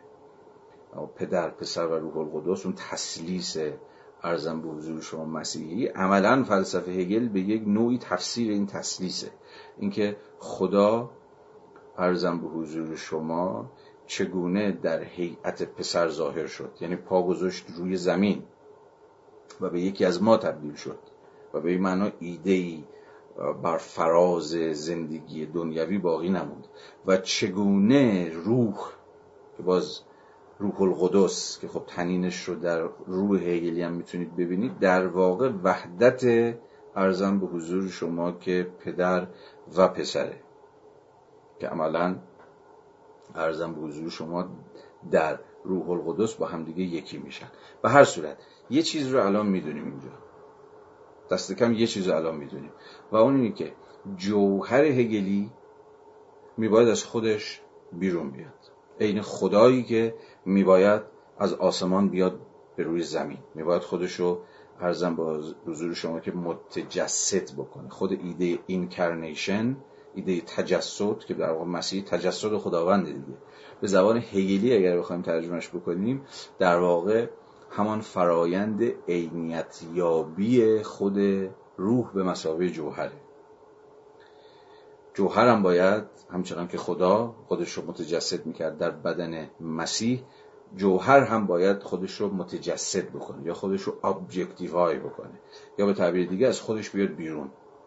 جوهر ایستای آغازین در بسته ای که ارزم به حضور شما جای خودش تکون نخوره نزد هگل چنین چیزی وجود نداره. زندگی جوهری یا خود جوهر میباید در واقع از خودش بیاد بیرون. خودش در واقع باید واجد جور برون خیشی باشه. و به این معنی خودش رو آشکار بکنه. به این معنی خودش رو ابجکتیوای بکنه. یا به زبان مسیحی خودش رو اینکرنیت بکنه. متجسد بکنه خودش و به این معنا از بیواسطگی خارج بشه. جوهر در گام اول بیواسطه است. یعنی با خودش یکیه. نه؟ خدا در آغاز با خودش یکیه. خدا دیگری نداره. خودش و خودش. خود ارجاست. اما یه جای بعد متقاعد میشه که باید بیاد بیرون. باید دچار برون خیشی بشه و خب خودشو در بدن ارزم به حضور شما که مسیح متجلی می‌کنه و اینجاست که به تعبیری تاریخ اصلا شکل می‌گیره. تاریخ به مثابه فرایند عینیت یابی روح.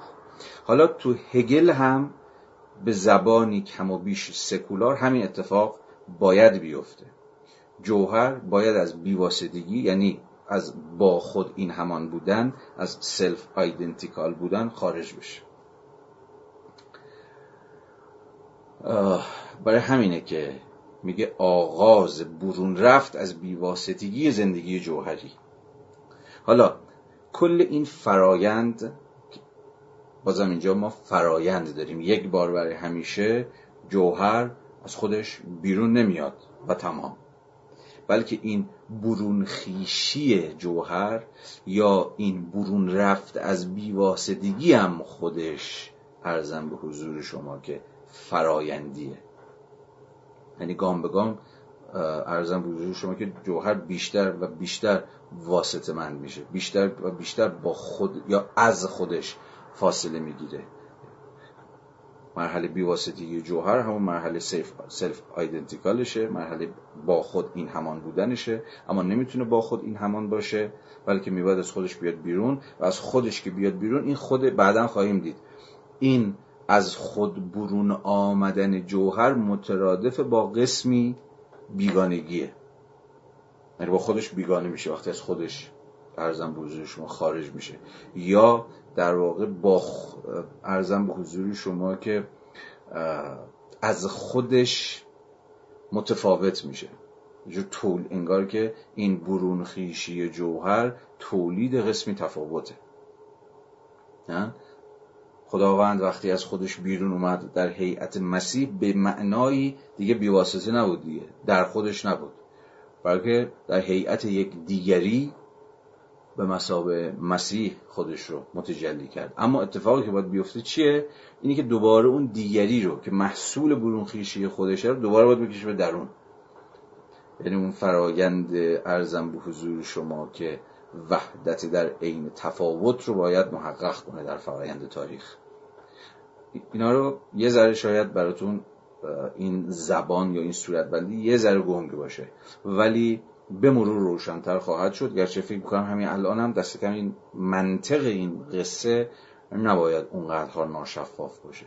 ولی به هر صورت ولی به هر صورت. همین اندازه رو داشته باشین. یه بار دیگه جمله رو بخونیم. چی داریم اینجا؟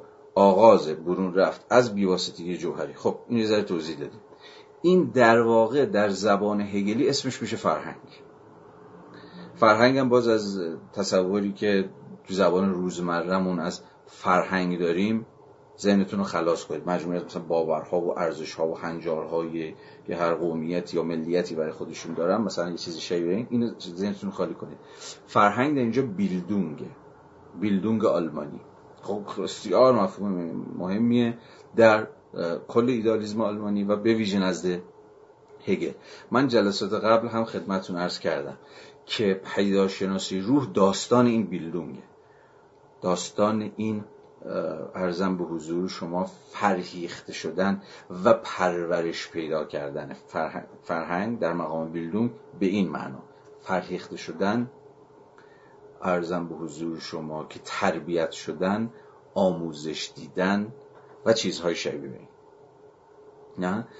به این اعتبار پیداشناسی روح می‌خواد داستان بیلدونگ روح رو توضیح بده دیگه. که روح چگونه تربیت میشه چگونه فرهیخته تر میشه چجوری چشاش بازتر میشه چجوری مجربتر میشه.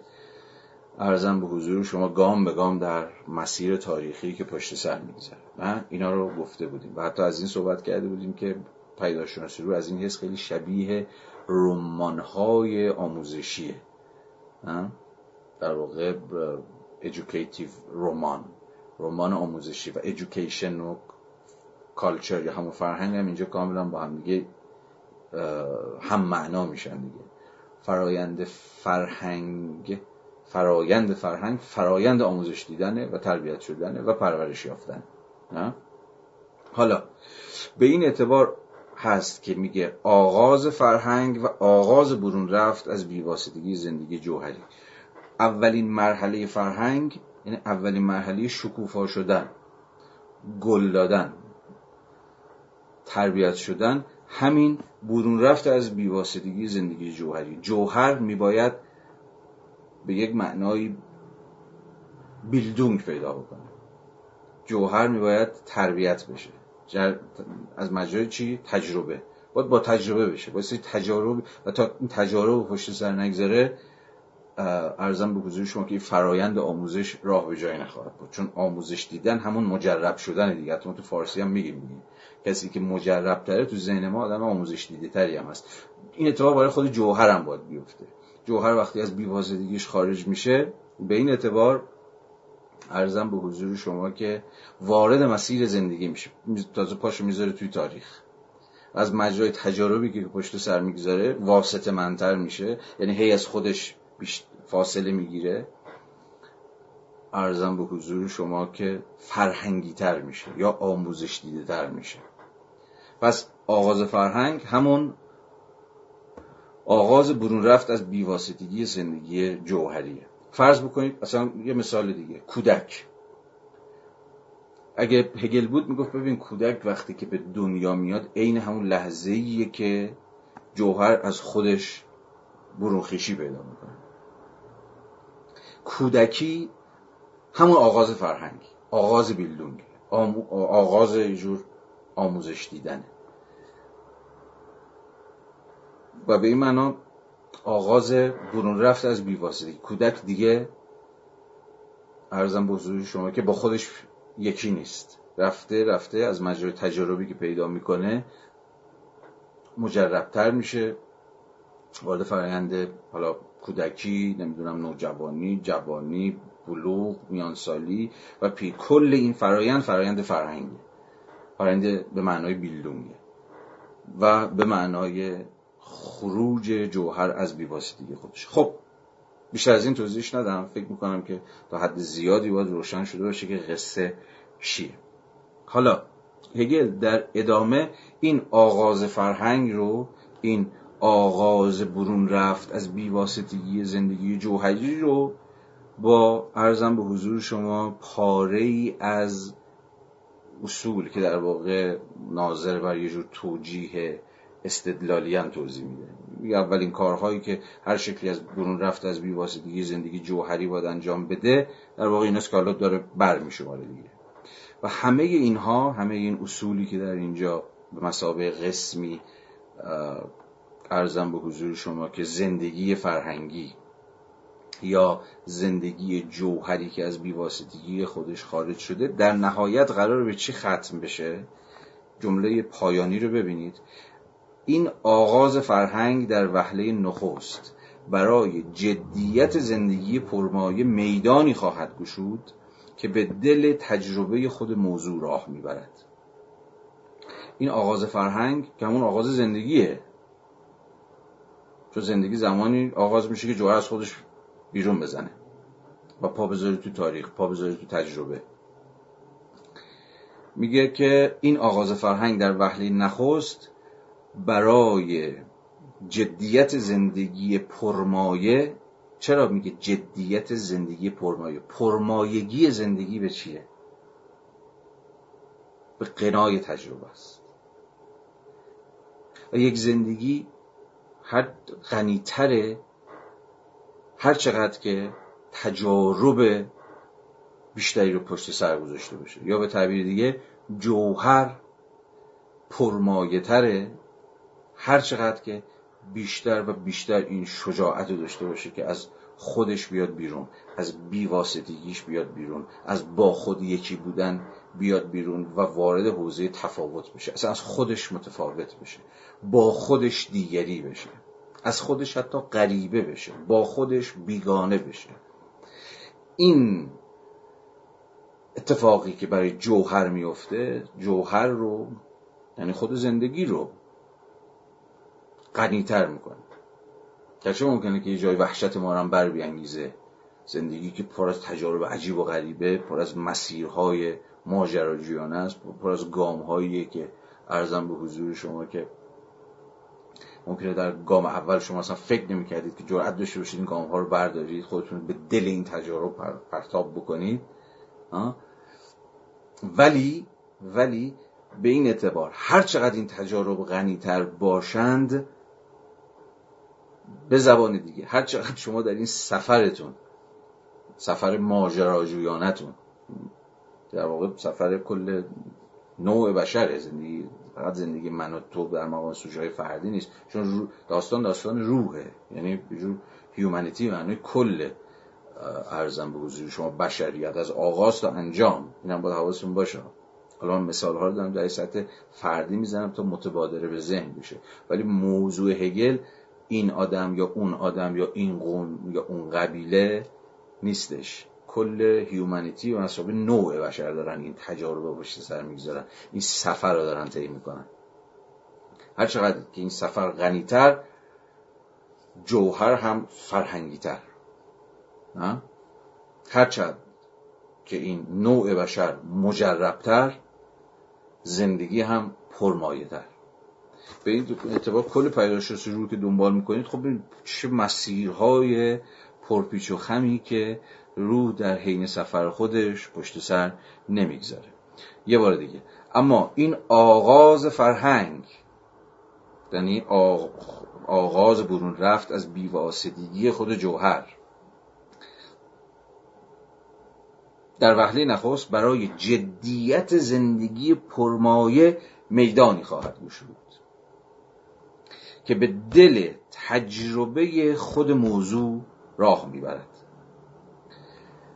جدیت زندگی به دل تجربه خود موضوع راه می‌بره. یا به تعبیر دیگه ارزم به حضور شما که زندگی پرمایه یا به تعبیر باز خود هگل جدیت زندگی پرمایه چون این زندگی یا این جوهر که از خودش بیرون زده و گام به گام داره این سفر رو پشت سر می‌گذاره یا امر جدیه.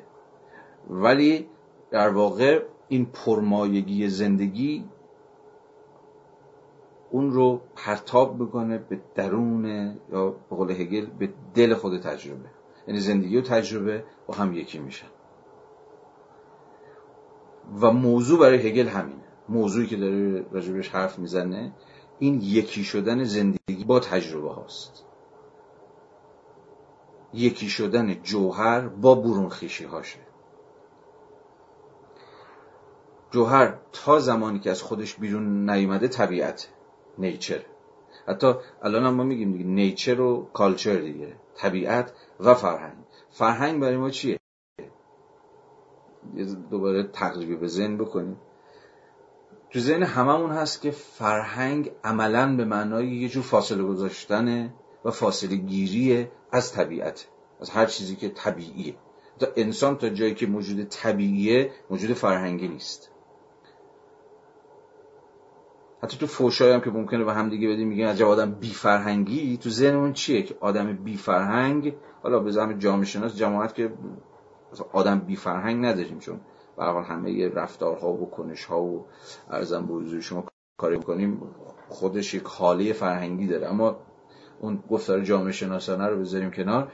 وقتی شما به یکی میگید بی فرهنگ یعنی کسی که انگار توی وضعیت طبیعی توی وضعیت غریزی باقی مونده. نتونسته از وضع طبیعی خودش فراتر بره و از مجرای تربیت و آموزش و فرهیختگی طبیعت خودش رو پشت سر بگذاره. یا به تعبیر دیگه از بیواسطگی خودش با خود این همان بودن فاصله بگیره. نه؟ به این معنا کالچر و نیچر در این حالی که در هم تنیدن اما خود دوگانگی این دوتا محصول فاصله است که فرهنگ از طبیعت یعنی از بیواسطگی پیدا می‌کنه. باز دارم همون جمله اول رو توضیح میدم حالا با یک زبان دیگه. روح یا به تعبیر دیگه جوهر در گام اول با طبیعت یکیه. با همون وضعیت بیواسطگی با همون وضعیت با خود. این همانی. یکیه تا اینکه شروع می‌کنه از وضعیت طبیعی خودش فاصله گرفتن.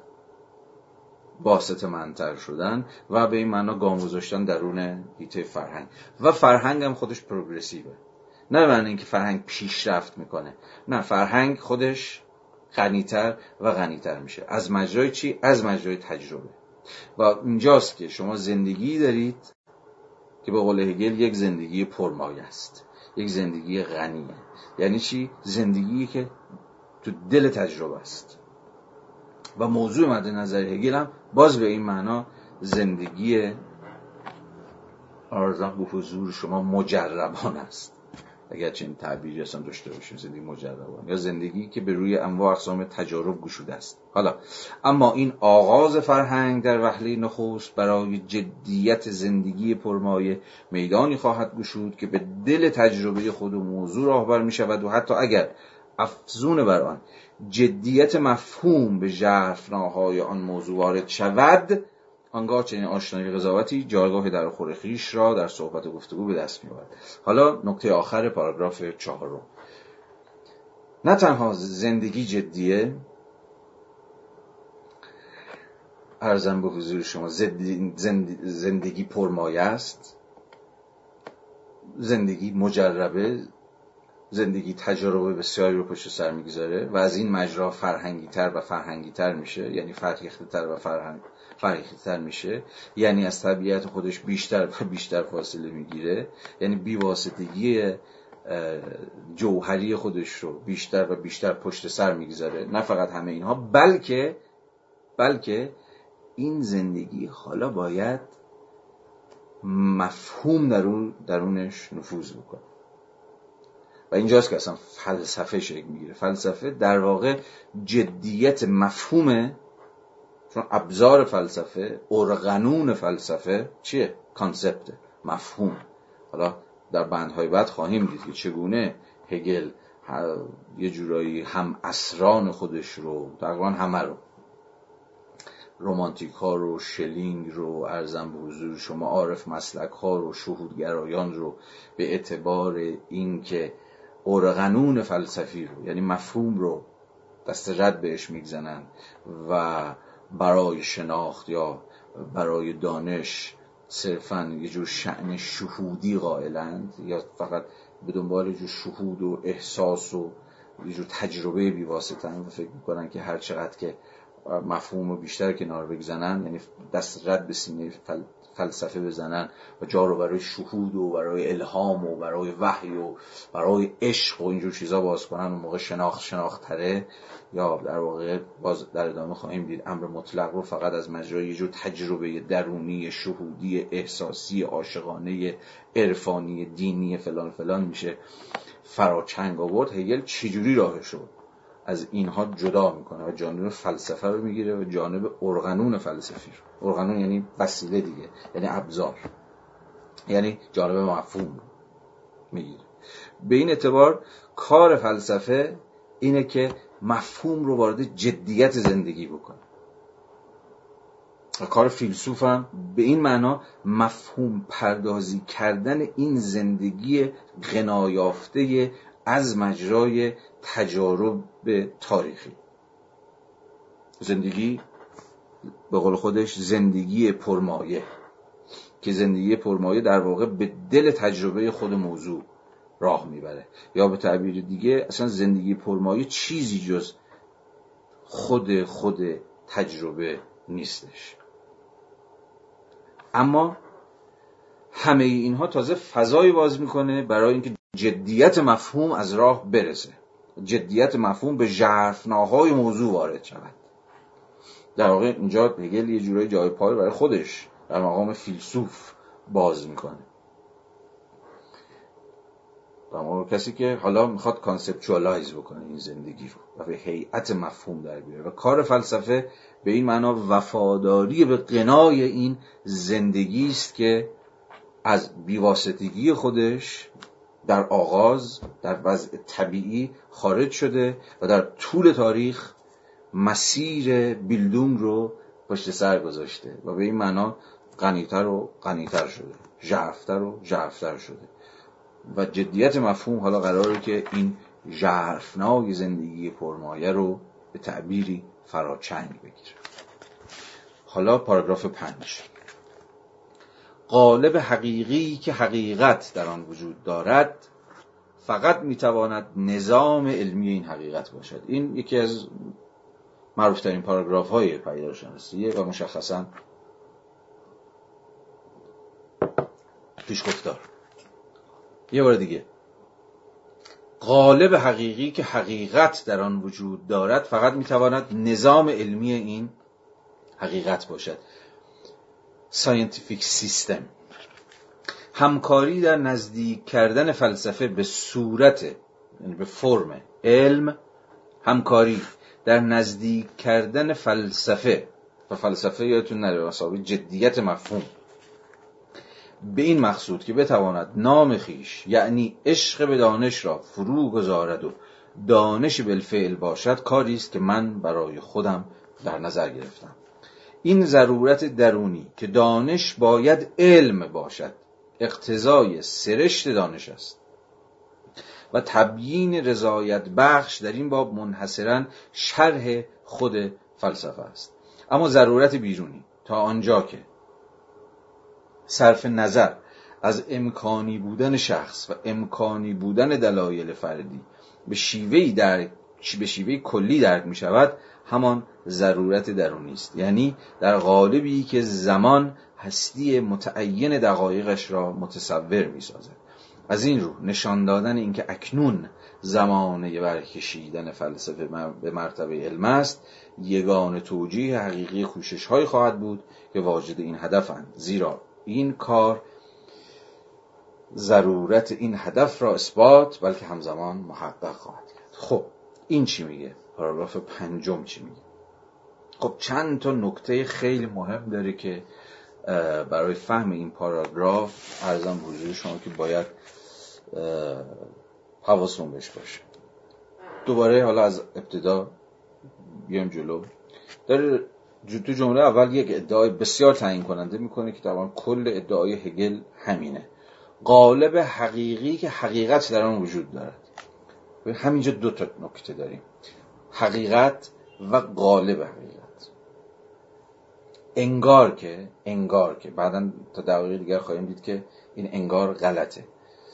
انگار که حقیقت یه چیزه و قالبی که فرمی که شکلی که صورتی که حقیقت خودش رو در اون قالب قرار یا اون فرم یا صورت قرار آشکار کنه یه چیز دیگه است.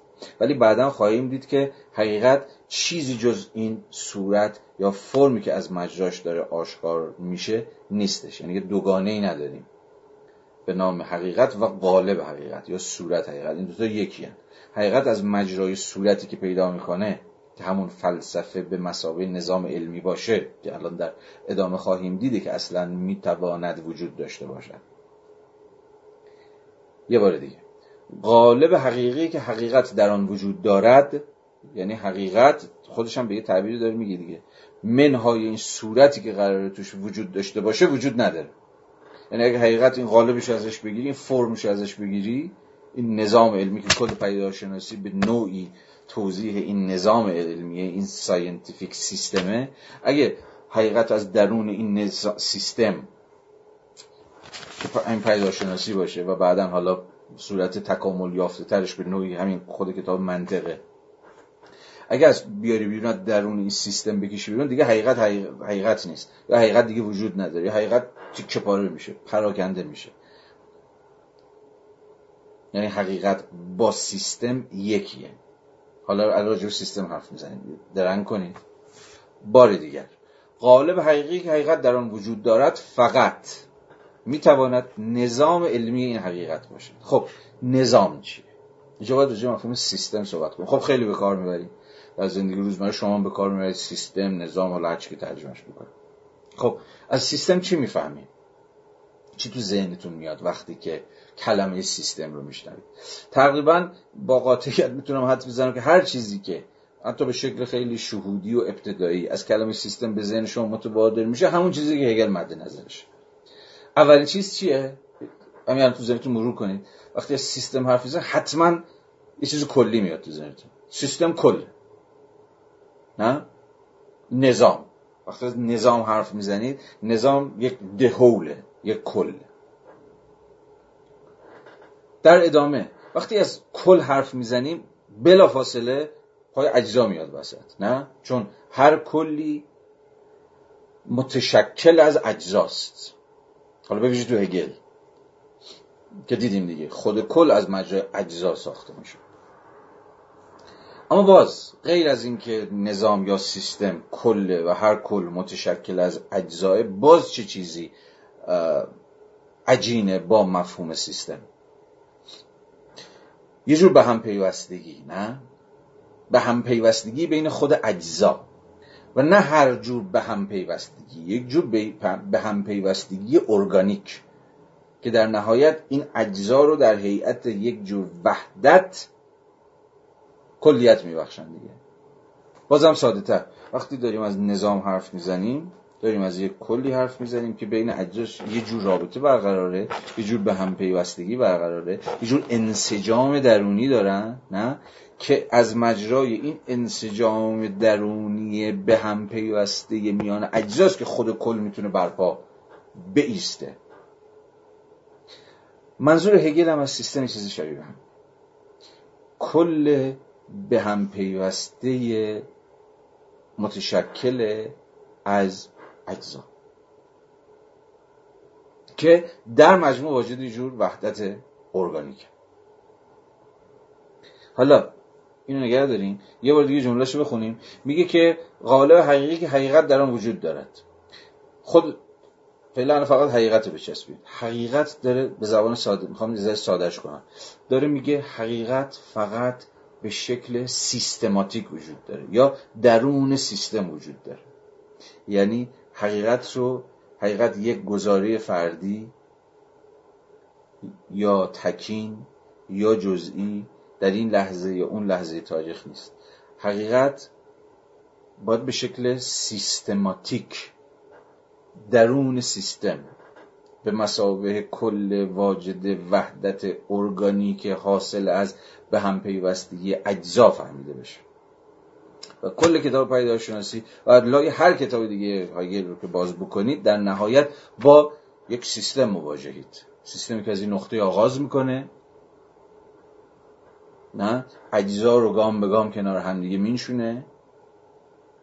و البته رابطه بین این اجزا هم حتی هفته پیش هم راجعش صحبت کردیم دیگه. مثل دو تا, دو تا ده تا صد تا آجاری که کنار هم دیگه قرار گرفته باشن نیست وحدت ارگانیک هگلی اجزاش در واقع همون مومنت هایی که بگونی پروگرسیو به اعتبار همون آفبونگی که هفته پیش راجبش حرف زدیم که در واقع همون حرکت شونده دیالکتیک بود به همدیگه گذر می‌کنن نه اینکه مثل اون پاره های آجر صرفا اینا رو کنار هم دیگه بنذاری و بگی خب دیوارمون کامل شد.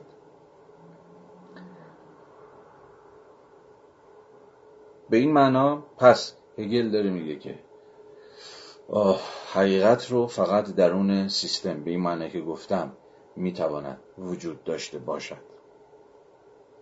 حالا ادامه. این باز هم در گزاره های بعدی روشنتر میشه ولی فعلا همینو گوشه چشتون باشه یا آویزه گوشتون باشه. قالب حقیقی که حقیقتی در آن وجود دارد فقط می‌تواند نظام علمی این حقیقت باشد. حالا راجع به خود ساینس الان باید صحبت کنیم. سیستمش رو گفتیم علمش رو هنوز نگفتیم. در ادامه می‌خواد بگیم ببین فلسفه باید علم بشه science بشه. اما حواستون باشه که science ی که هگل در اینجا ازش حرف می‌زنه رو به معنای امروز روزش که خب هنوزم تحت سیطره یه جور فهم پوزیتیویستیه که عرضم به حضور شما مثلا فیزیک و شیمی و ریاضیات و اینها نمایندگیش می‌کنن نباید فهمید. وقتی هگل داره از علم حرف می‌ذاره حرف می‌زنه در واقع داره از خود امر مطلق حرف می‌زنه. از یه جور یقینی بودن داره سخن میگه. میگه فلسفه باید به کسوت یقینی بودن به کسوت امر مطلق در بیاد. صرفا مجموعه در هم و برهمی از نظام های فلسفی که حالا هر کدوم یه حرفی برای خودشون می‌زنن قرار نیست باشه. یادتونه دیگه خود هگل میان نظام های فلسفی هم حالا اشاره کوتاهی که هفته پیش کرده بودم. یه جور سیر سیرورت وار قائل بود. نظام های فلسفی هم عملا دارن همدیگه رو کامل می‌کنن. به یادتون بیاد که هفته پیش گفتم تاریخ فلسفه نزد هگل تاریخ ارزم روز همون دو امدادی است. که انگار از یه جای شروع شده و هر نظام فلسفی هر فیگور فلسفی ارزم به شما سهم خودش رو در اون دو امدادیه ایفا کرده تا آخر الامر حقیقت برسه به دست فیلسوف ما یعنی هگل و اون صورت نهایی حقیقت رو برای ما ترسیم بکنه. هر کدوم از این نظام فلسفی سهم ایفا کردن و به معنایی که خود هگل گفته بود مثلا در انتهای پاراگراف دوم ارزم به حضور شما که اونجایی که از این حرف می‌زد که نگاه خودمون رو از یک جانبگی از وان سایددنس باید آزاد بکنیم میگفتش که هر کدوم از این نظام های فکری یا فلسفی که در واقع یک قالب یا فرم آشکارگی تاریخی حقیقتا و به این معنا باز هر کدوم مومنتی هن لحظه در مسیر کلی آشکارگی حقیقت متقابلا ضروری هن. بهتون هست دقایق متقابلا ضروری ازش حرف می‌زد هر نظام فلسفی به این معنا در تاریخ فلسفه یک مومنتی بود که به اندازه مومنت دیگر ضروری بود. و همه اینها در نهایت توی مثلا تاریخ فلسفه هگل در یک فهم سیستماتیک میشن چی؟ همون اجزایی که کل رو دارن برمیسازن. حالا دوباره. پس هگل میگه فلسفه باید به هیئت علم بر بیاد. علم هم در واقع همان امر مطلقه و دیدیم که امر مطلق هم که همان علمه و علم هم همان حقیقته این همه با هم دیگه عجینن دیگه. نه؟ نمی‌تونه بیان بشه جز در یه رویکرد سیستماتیک. مثلا در تاریخ فلسفهش که گفتم.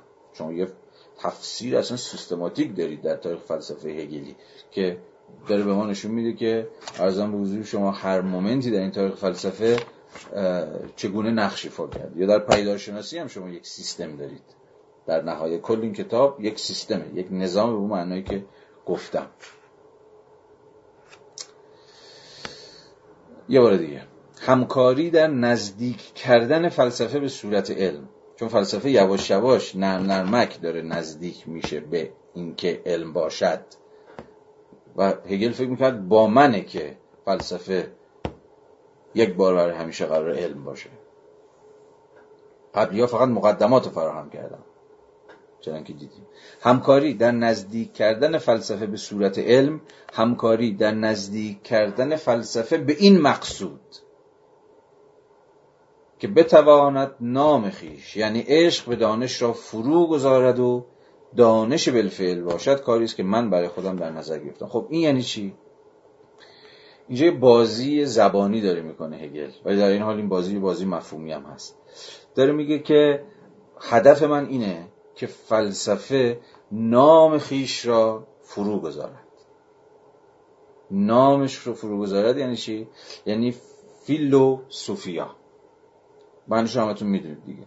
فلسفه به یونانی کلمه یه جور فیلیاست فیلیا یعنی عشق دوستی. به صوفیا یعنی به دانش. میگه کاری که من می‌خوام بکنم اینه که فلسفه دیگه فیلوسوفیا نباشه. یعنی عشق به دانش نباشه بلکه دانش بالفعل باشه. روشن دیگه نه؟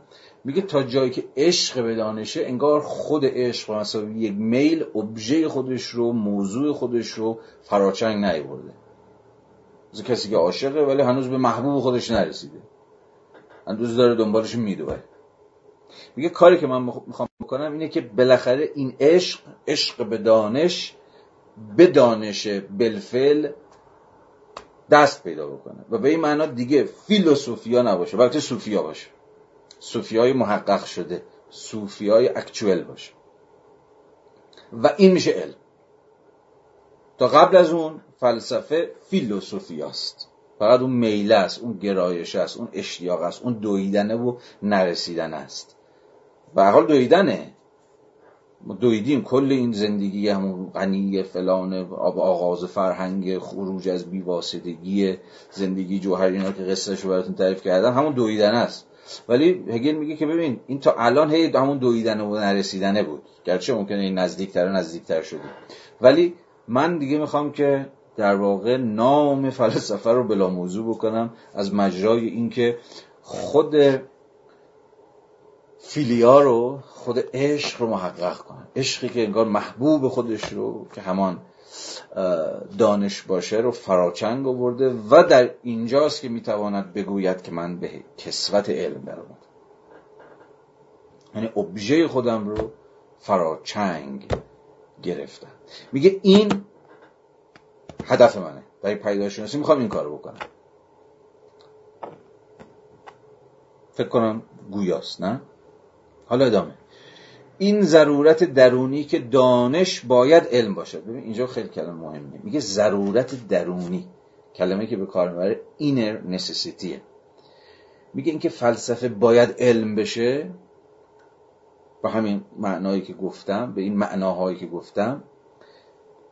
اقتضای سرشت دانش است. یعنی خود دانش یعنی knowledge knowledge و science اینا دو تاست. حتی همین امروز هم ما knowledge و science رو عرضم به حضورشون به دو معنا به کار می‌بریم. و کمترین چیزی که احتمالا به ذهنمون خطور می‌کنه اینکه knowledge خیلی گنده تر از ساینسه یا به زبان فلسفی تر ساینس اعم از مذهب می‌خوام. نالج اعم از ساینسه شناخت یا دانش یا معرفت یا هرچی شما میگید اعمه بزرگتر از علمه. علم صورت خاصی از دانشه. ما انبوهی از دانش ها داریم انبوهی از شناخت های عرفی دینی عرفانی یا چه هر چیز دیگری داریم که به کسوت به هیئت علم در نیومدن. ولی شناختن. خیلی جام به درد می‌خورن. خیلی جام ما باشون کار می‌کنه خیلی جام اصلا با همین شناخت داریم زندگی می‌کنه خیلی از اصلا ادعای علمی بودن هم ندارن. اصلا میگه ما علمی نیست اصلا نمی‌خوایم علم, علم باشیم. ولی دوست ما داره در اینجا میگه که این ضرورت درونی که دانش همون نالج همون صوفیا همون فلسفه به مسابه عشق به دانش باید علم باشد اقتضای خود دانش است. میگه دانش یک میل درونی داره چیزی بیشتر از میل یک ضرورت درونی دانش رو داره حل میده که بشود علم. به یه جور سرتینتی یقینی بودن. قطعیت نمی‌خوام ترجمهش کنم سرتینتی رو که بعد قاطی میشه با مثلا علوم دقیقه و اینها مثلا ریاضیات پیازیات و اینها. ولی اونجا مسئله بر سر فلسفه قرار نیست که به علم دقیق تبدیل علم دقیق همون فیزیکه. حالا بهتر از من می‌دونید که فیزیک و حتی ریاضیات و اینا دستگم بعد از هایزنبرگ و نظریه کوانتوم و اینها و اصل عدم قطعیت و غیر اینها اونقدرها سفت و سخت و اینها نیستن. حالا وارد بحث فلسفه علم و فیزیک چیه و چقدر محکم قطعی دقیق فلان نمی‌خوام بشم. ولی مسئله هگل تبدیل فلسفه به علم به مسابه دانش دقیق نیست. دانش متقنه. حتی تو قرن بیستم هم می‌دونید که مثلا این آرزوی کسی مثل حسل بود دیگه. حسل هم در این کتاب فلسفه مسابه علم متقنش به این معنا و فقط به این معنا ادامه دهنده راه هگل دیگه. به این معنا. به من کل پروژه با حسل یه پروژه غیر هگلی اگر به تمامی ضد هگلی نباشه. ولی حالا فعلا حسل بذارید کنار. ولی می‌خواستم بگم که علم رو به معنی چیزی باید بفهمیم این سرتنتیه باید بفهمیم سرتنتیه رو دقیق بودن یا قطعی بودن نباید تجربه متقن بودن یقین یقین فلسفی. حالا باز یقین فلسفی چیه و چه نوع شناختی را می‌توان به مسابقه شناخت یقینی فرض گرفت؟ کل قصه که هگل در این کتاب می‌خواد برای ما تعریف بکنه. دوباره. این ضرورت درونی که دانش باید علم باشد اقتضای سرشت دانش است. میگه درون خود نالج میاد که به سرتنتی به ابسولوتنس مطلق بودگی به یقینی بودن و اینجور چیزا گذر بکنه. و تبیین رضایت بخش در این باب منحصرا شرح خود فلسفه است. دوباره تکرار همون چیزی که تا الان گفت. و تبیین رضایت بخش در این باب در کدوم باب؟ در باب تبدیل فلسفه به علم. تبدیل فیلوسوفیا به صوفیا. میگه کل این رو اگر می‌خوایم تبدیل رضایت بخش بکنیم این ممکن نمیشه هیچ رقمه ممکن نمیشه. مگر از مجرد شرح خود فلسفه. به تعبیر دیگه شرح خود فلسفه یعنی تاریخ فلسفه. تاریخ فلسفه چه از مجرای شرح فیگورهای فلسفی یا نظامهای فلسفی مثل همون کاری که اگر تو خود درس گفتاره تاریخ فلسفه انجام داده بود چه تاریخ فلسفه به این معنی که مثلا در پدیدارشناسی داره انجام میده؟ چون پدیدارشناسی هم به این معنی تاریخ فلسفه تاریخ فلسفی تاریخ فلسفه ای که حالا چیز نداره. ارزم به حضور شما که فیگورهای فلسفی در مقام قهرمانان فلسفی نداره بلکه تاریخ فلسفه است از مجرای پرابلماتیک های یا مفهوم های یا مومنت های فلسفی. این پایدارشناسی به این معنا داره تاریخ فلسفه رو صورت بندی می‌کنه و باز به این معنا شرح خود فلسفه است. به مسابقه حالا یه سیستم. پس قصه هگل در این کتاب یک قصه است از جنس تاریخ فلسفه ای که خود ارزم به حضور شما که داره به شکل سیستماتیک به هیئت علم در میاد. اون آخر در ساعت نتیجه در ساعت هدف. اما دیدیم نه هدفی و نتیجه پیش دستانه و شتاب زده و در همین گام اول. حقیقت کل است یا به تعبیر دیگر کل حقیقت است. نه شرح خود فلسفه تاریخ همون فرایند پیدا شدنش. تاریخ فرایند پیدا شدن علم و دانش مطلق. اما ضرورت بیرونی تا آنجا که صرف نظر از امکانی بودن شخص و امکانی بودن دلایل فردی به شیوه کلی درک می شود همان ضرورت درونی است. یعنی در قالبی که زمان هستی متعین دقایقش را متصور می شود الان تایم ما تموم میشه. من باید یه ذره با اجازهتون گازش رو بگیرم که حتما این بند پنج رو تموم بکنیم. این جمله آخر. این جمله آخر خیلی مهمه. قالبی که زمان هستی متعین دقایقش را متصور می شود کل این شرح فلسفه خود این حرکت فیلوسوفیا به سوفیا خود این حرکت تبدیل دانش به علم به زبانهای مختلف گفتم دیگه. این که در هیئت یک سیستم صورت بندی میشه در واقع یک قالب یک فرم یک صورته که یعنی در قالبی که زمان هستی متعین دقایقش همون باز مومنت ها در واقع این مومنت ها درون زمان دارن حرکت می‌کنن. به این معنا اینجا با مفهوم زمان خیلی مهم میشه. این تبدیل فلسفه به علم درون یک زمان تاریخی داره پیش میره که هر یک از این مومنت هاش به مسابه مومنت های در زمانی ارزم به حضور شما به این معنا تاریخی سهمی در پیشروند خود این زمان داره. خود این زمان هر چقدر که داره میاد جلوتر این در واقع این مومنت ها هم دارن باهاش ارزم به حضور شما که حرکت می‌کنه از این رو نشان دادن اینکه اکنون زمان بر زمانه برکشیدن فلسفه به مرتبه علم است. حالا خواهیم دید که چرا هگل میگه اکنون مگه اکنون چه خبره که الان وقت شده تو اون سیر زمان تاریخی که صحبتش کرده بودیم زمان تاریخی که در واقع لحظه هاش همون مومنت های هگلیان که هر کدوم گام به گام این زمان رو در مسیر شدن خودش دارن هدایت می‌کنن. میگه این لحظه اکنون the present وقتشه که دیگه فلسفه به مرتبه علم برکشیده بشه. این رو شاید باید شاید که نه. حتما باید در نسبت با بند یازده فهمید. چون هگل دوباره به این قضیه در بند یازده برمیگرده. جایی که میگه زمانه ما زمانه خاصیه. یعنی لحظه که خودش توش ایستاده رو سال 1107 از اون طرف ناپلون داره حمله می‌کنه. ارزم به شما آلمان داره سقوط می‌کنه. امپراتوری روم مقدس داره کله معلق میشه. به زعم هگل یه لحظه انقلابیه. یک در واقع مومنت بسیار تعیین کننده است در سیرورت روح. این یک جور اعلام فلسفیه.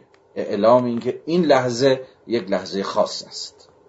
اینجا هم داره هگل تعریف می‌کنه و اعلام می‌کنه. از این رو نشان دادن اینکه اکنون زمانه برای کشیدن فلسفه مرتبه علم است یگان توجیه حقیقی کوشش است کوشش های خواهد بود که واجد این هدفن یعنی این هدف برکشیدن فلسفه مرتبه علم.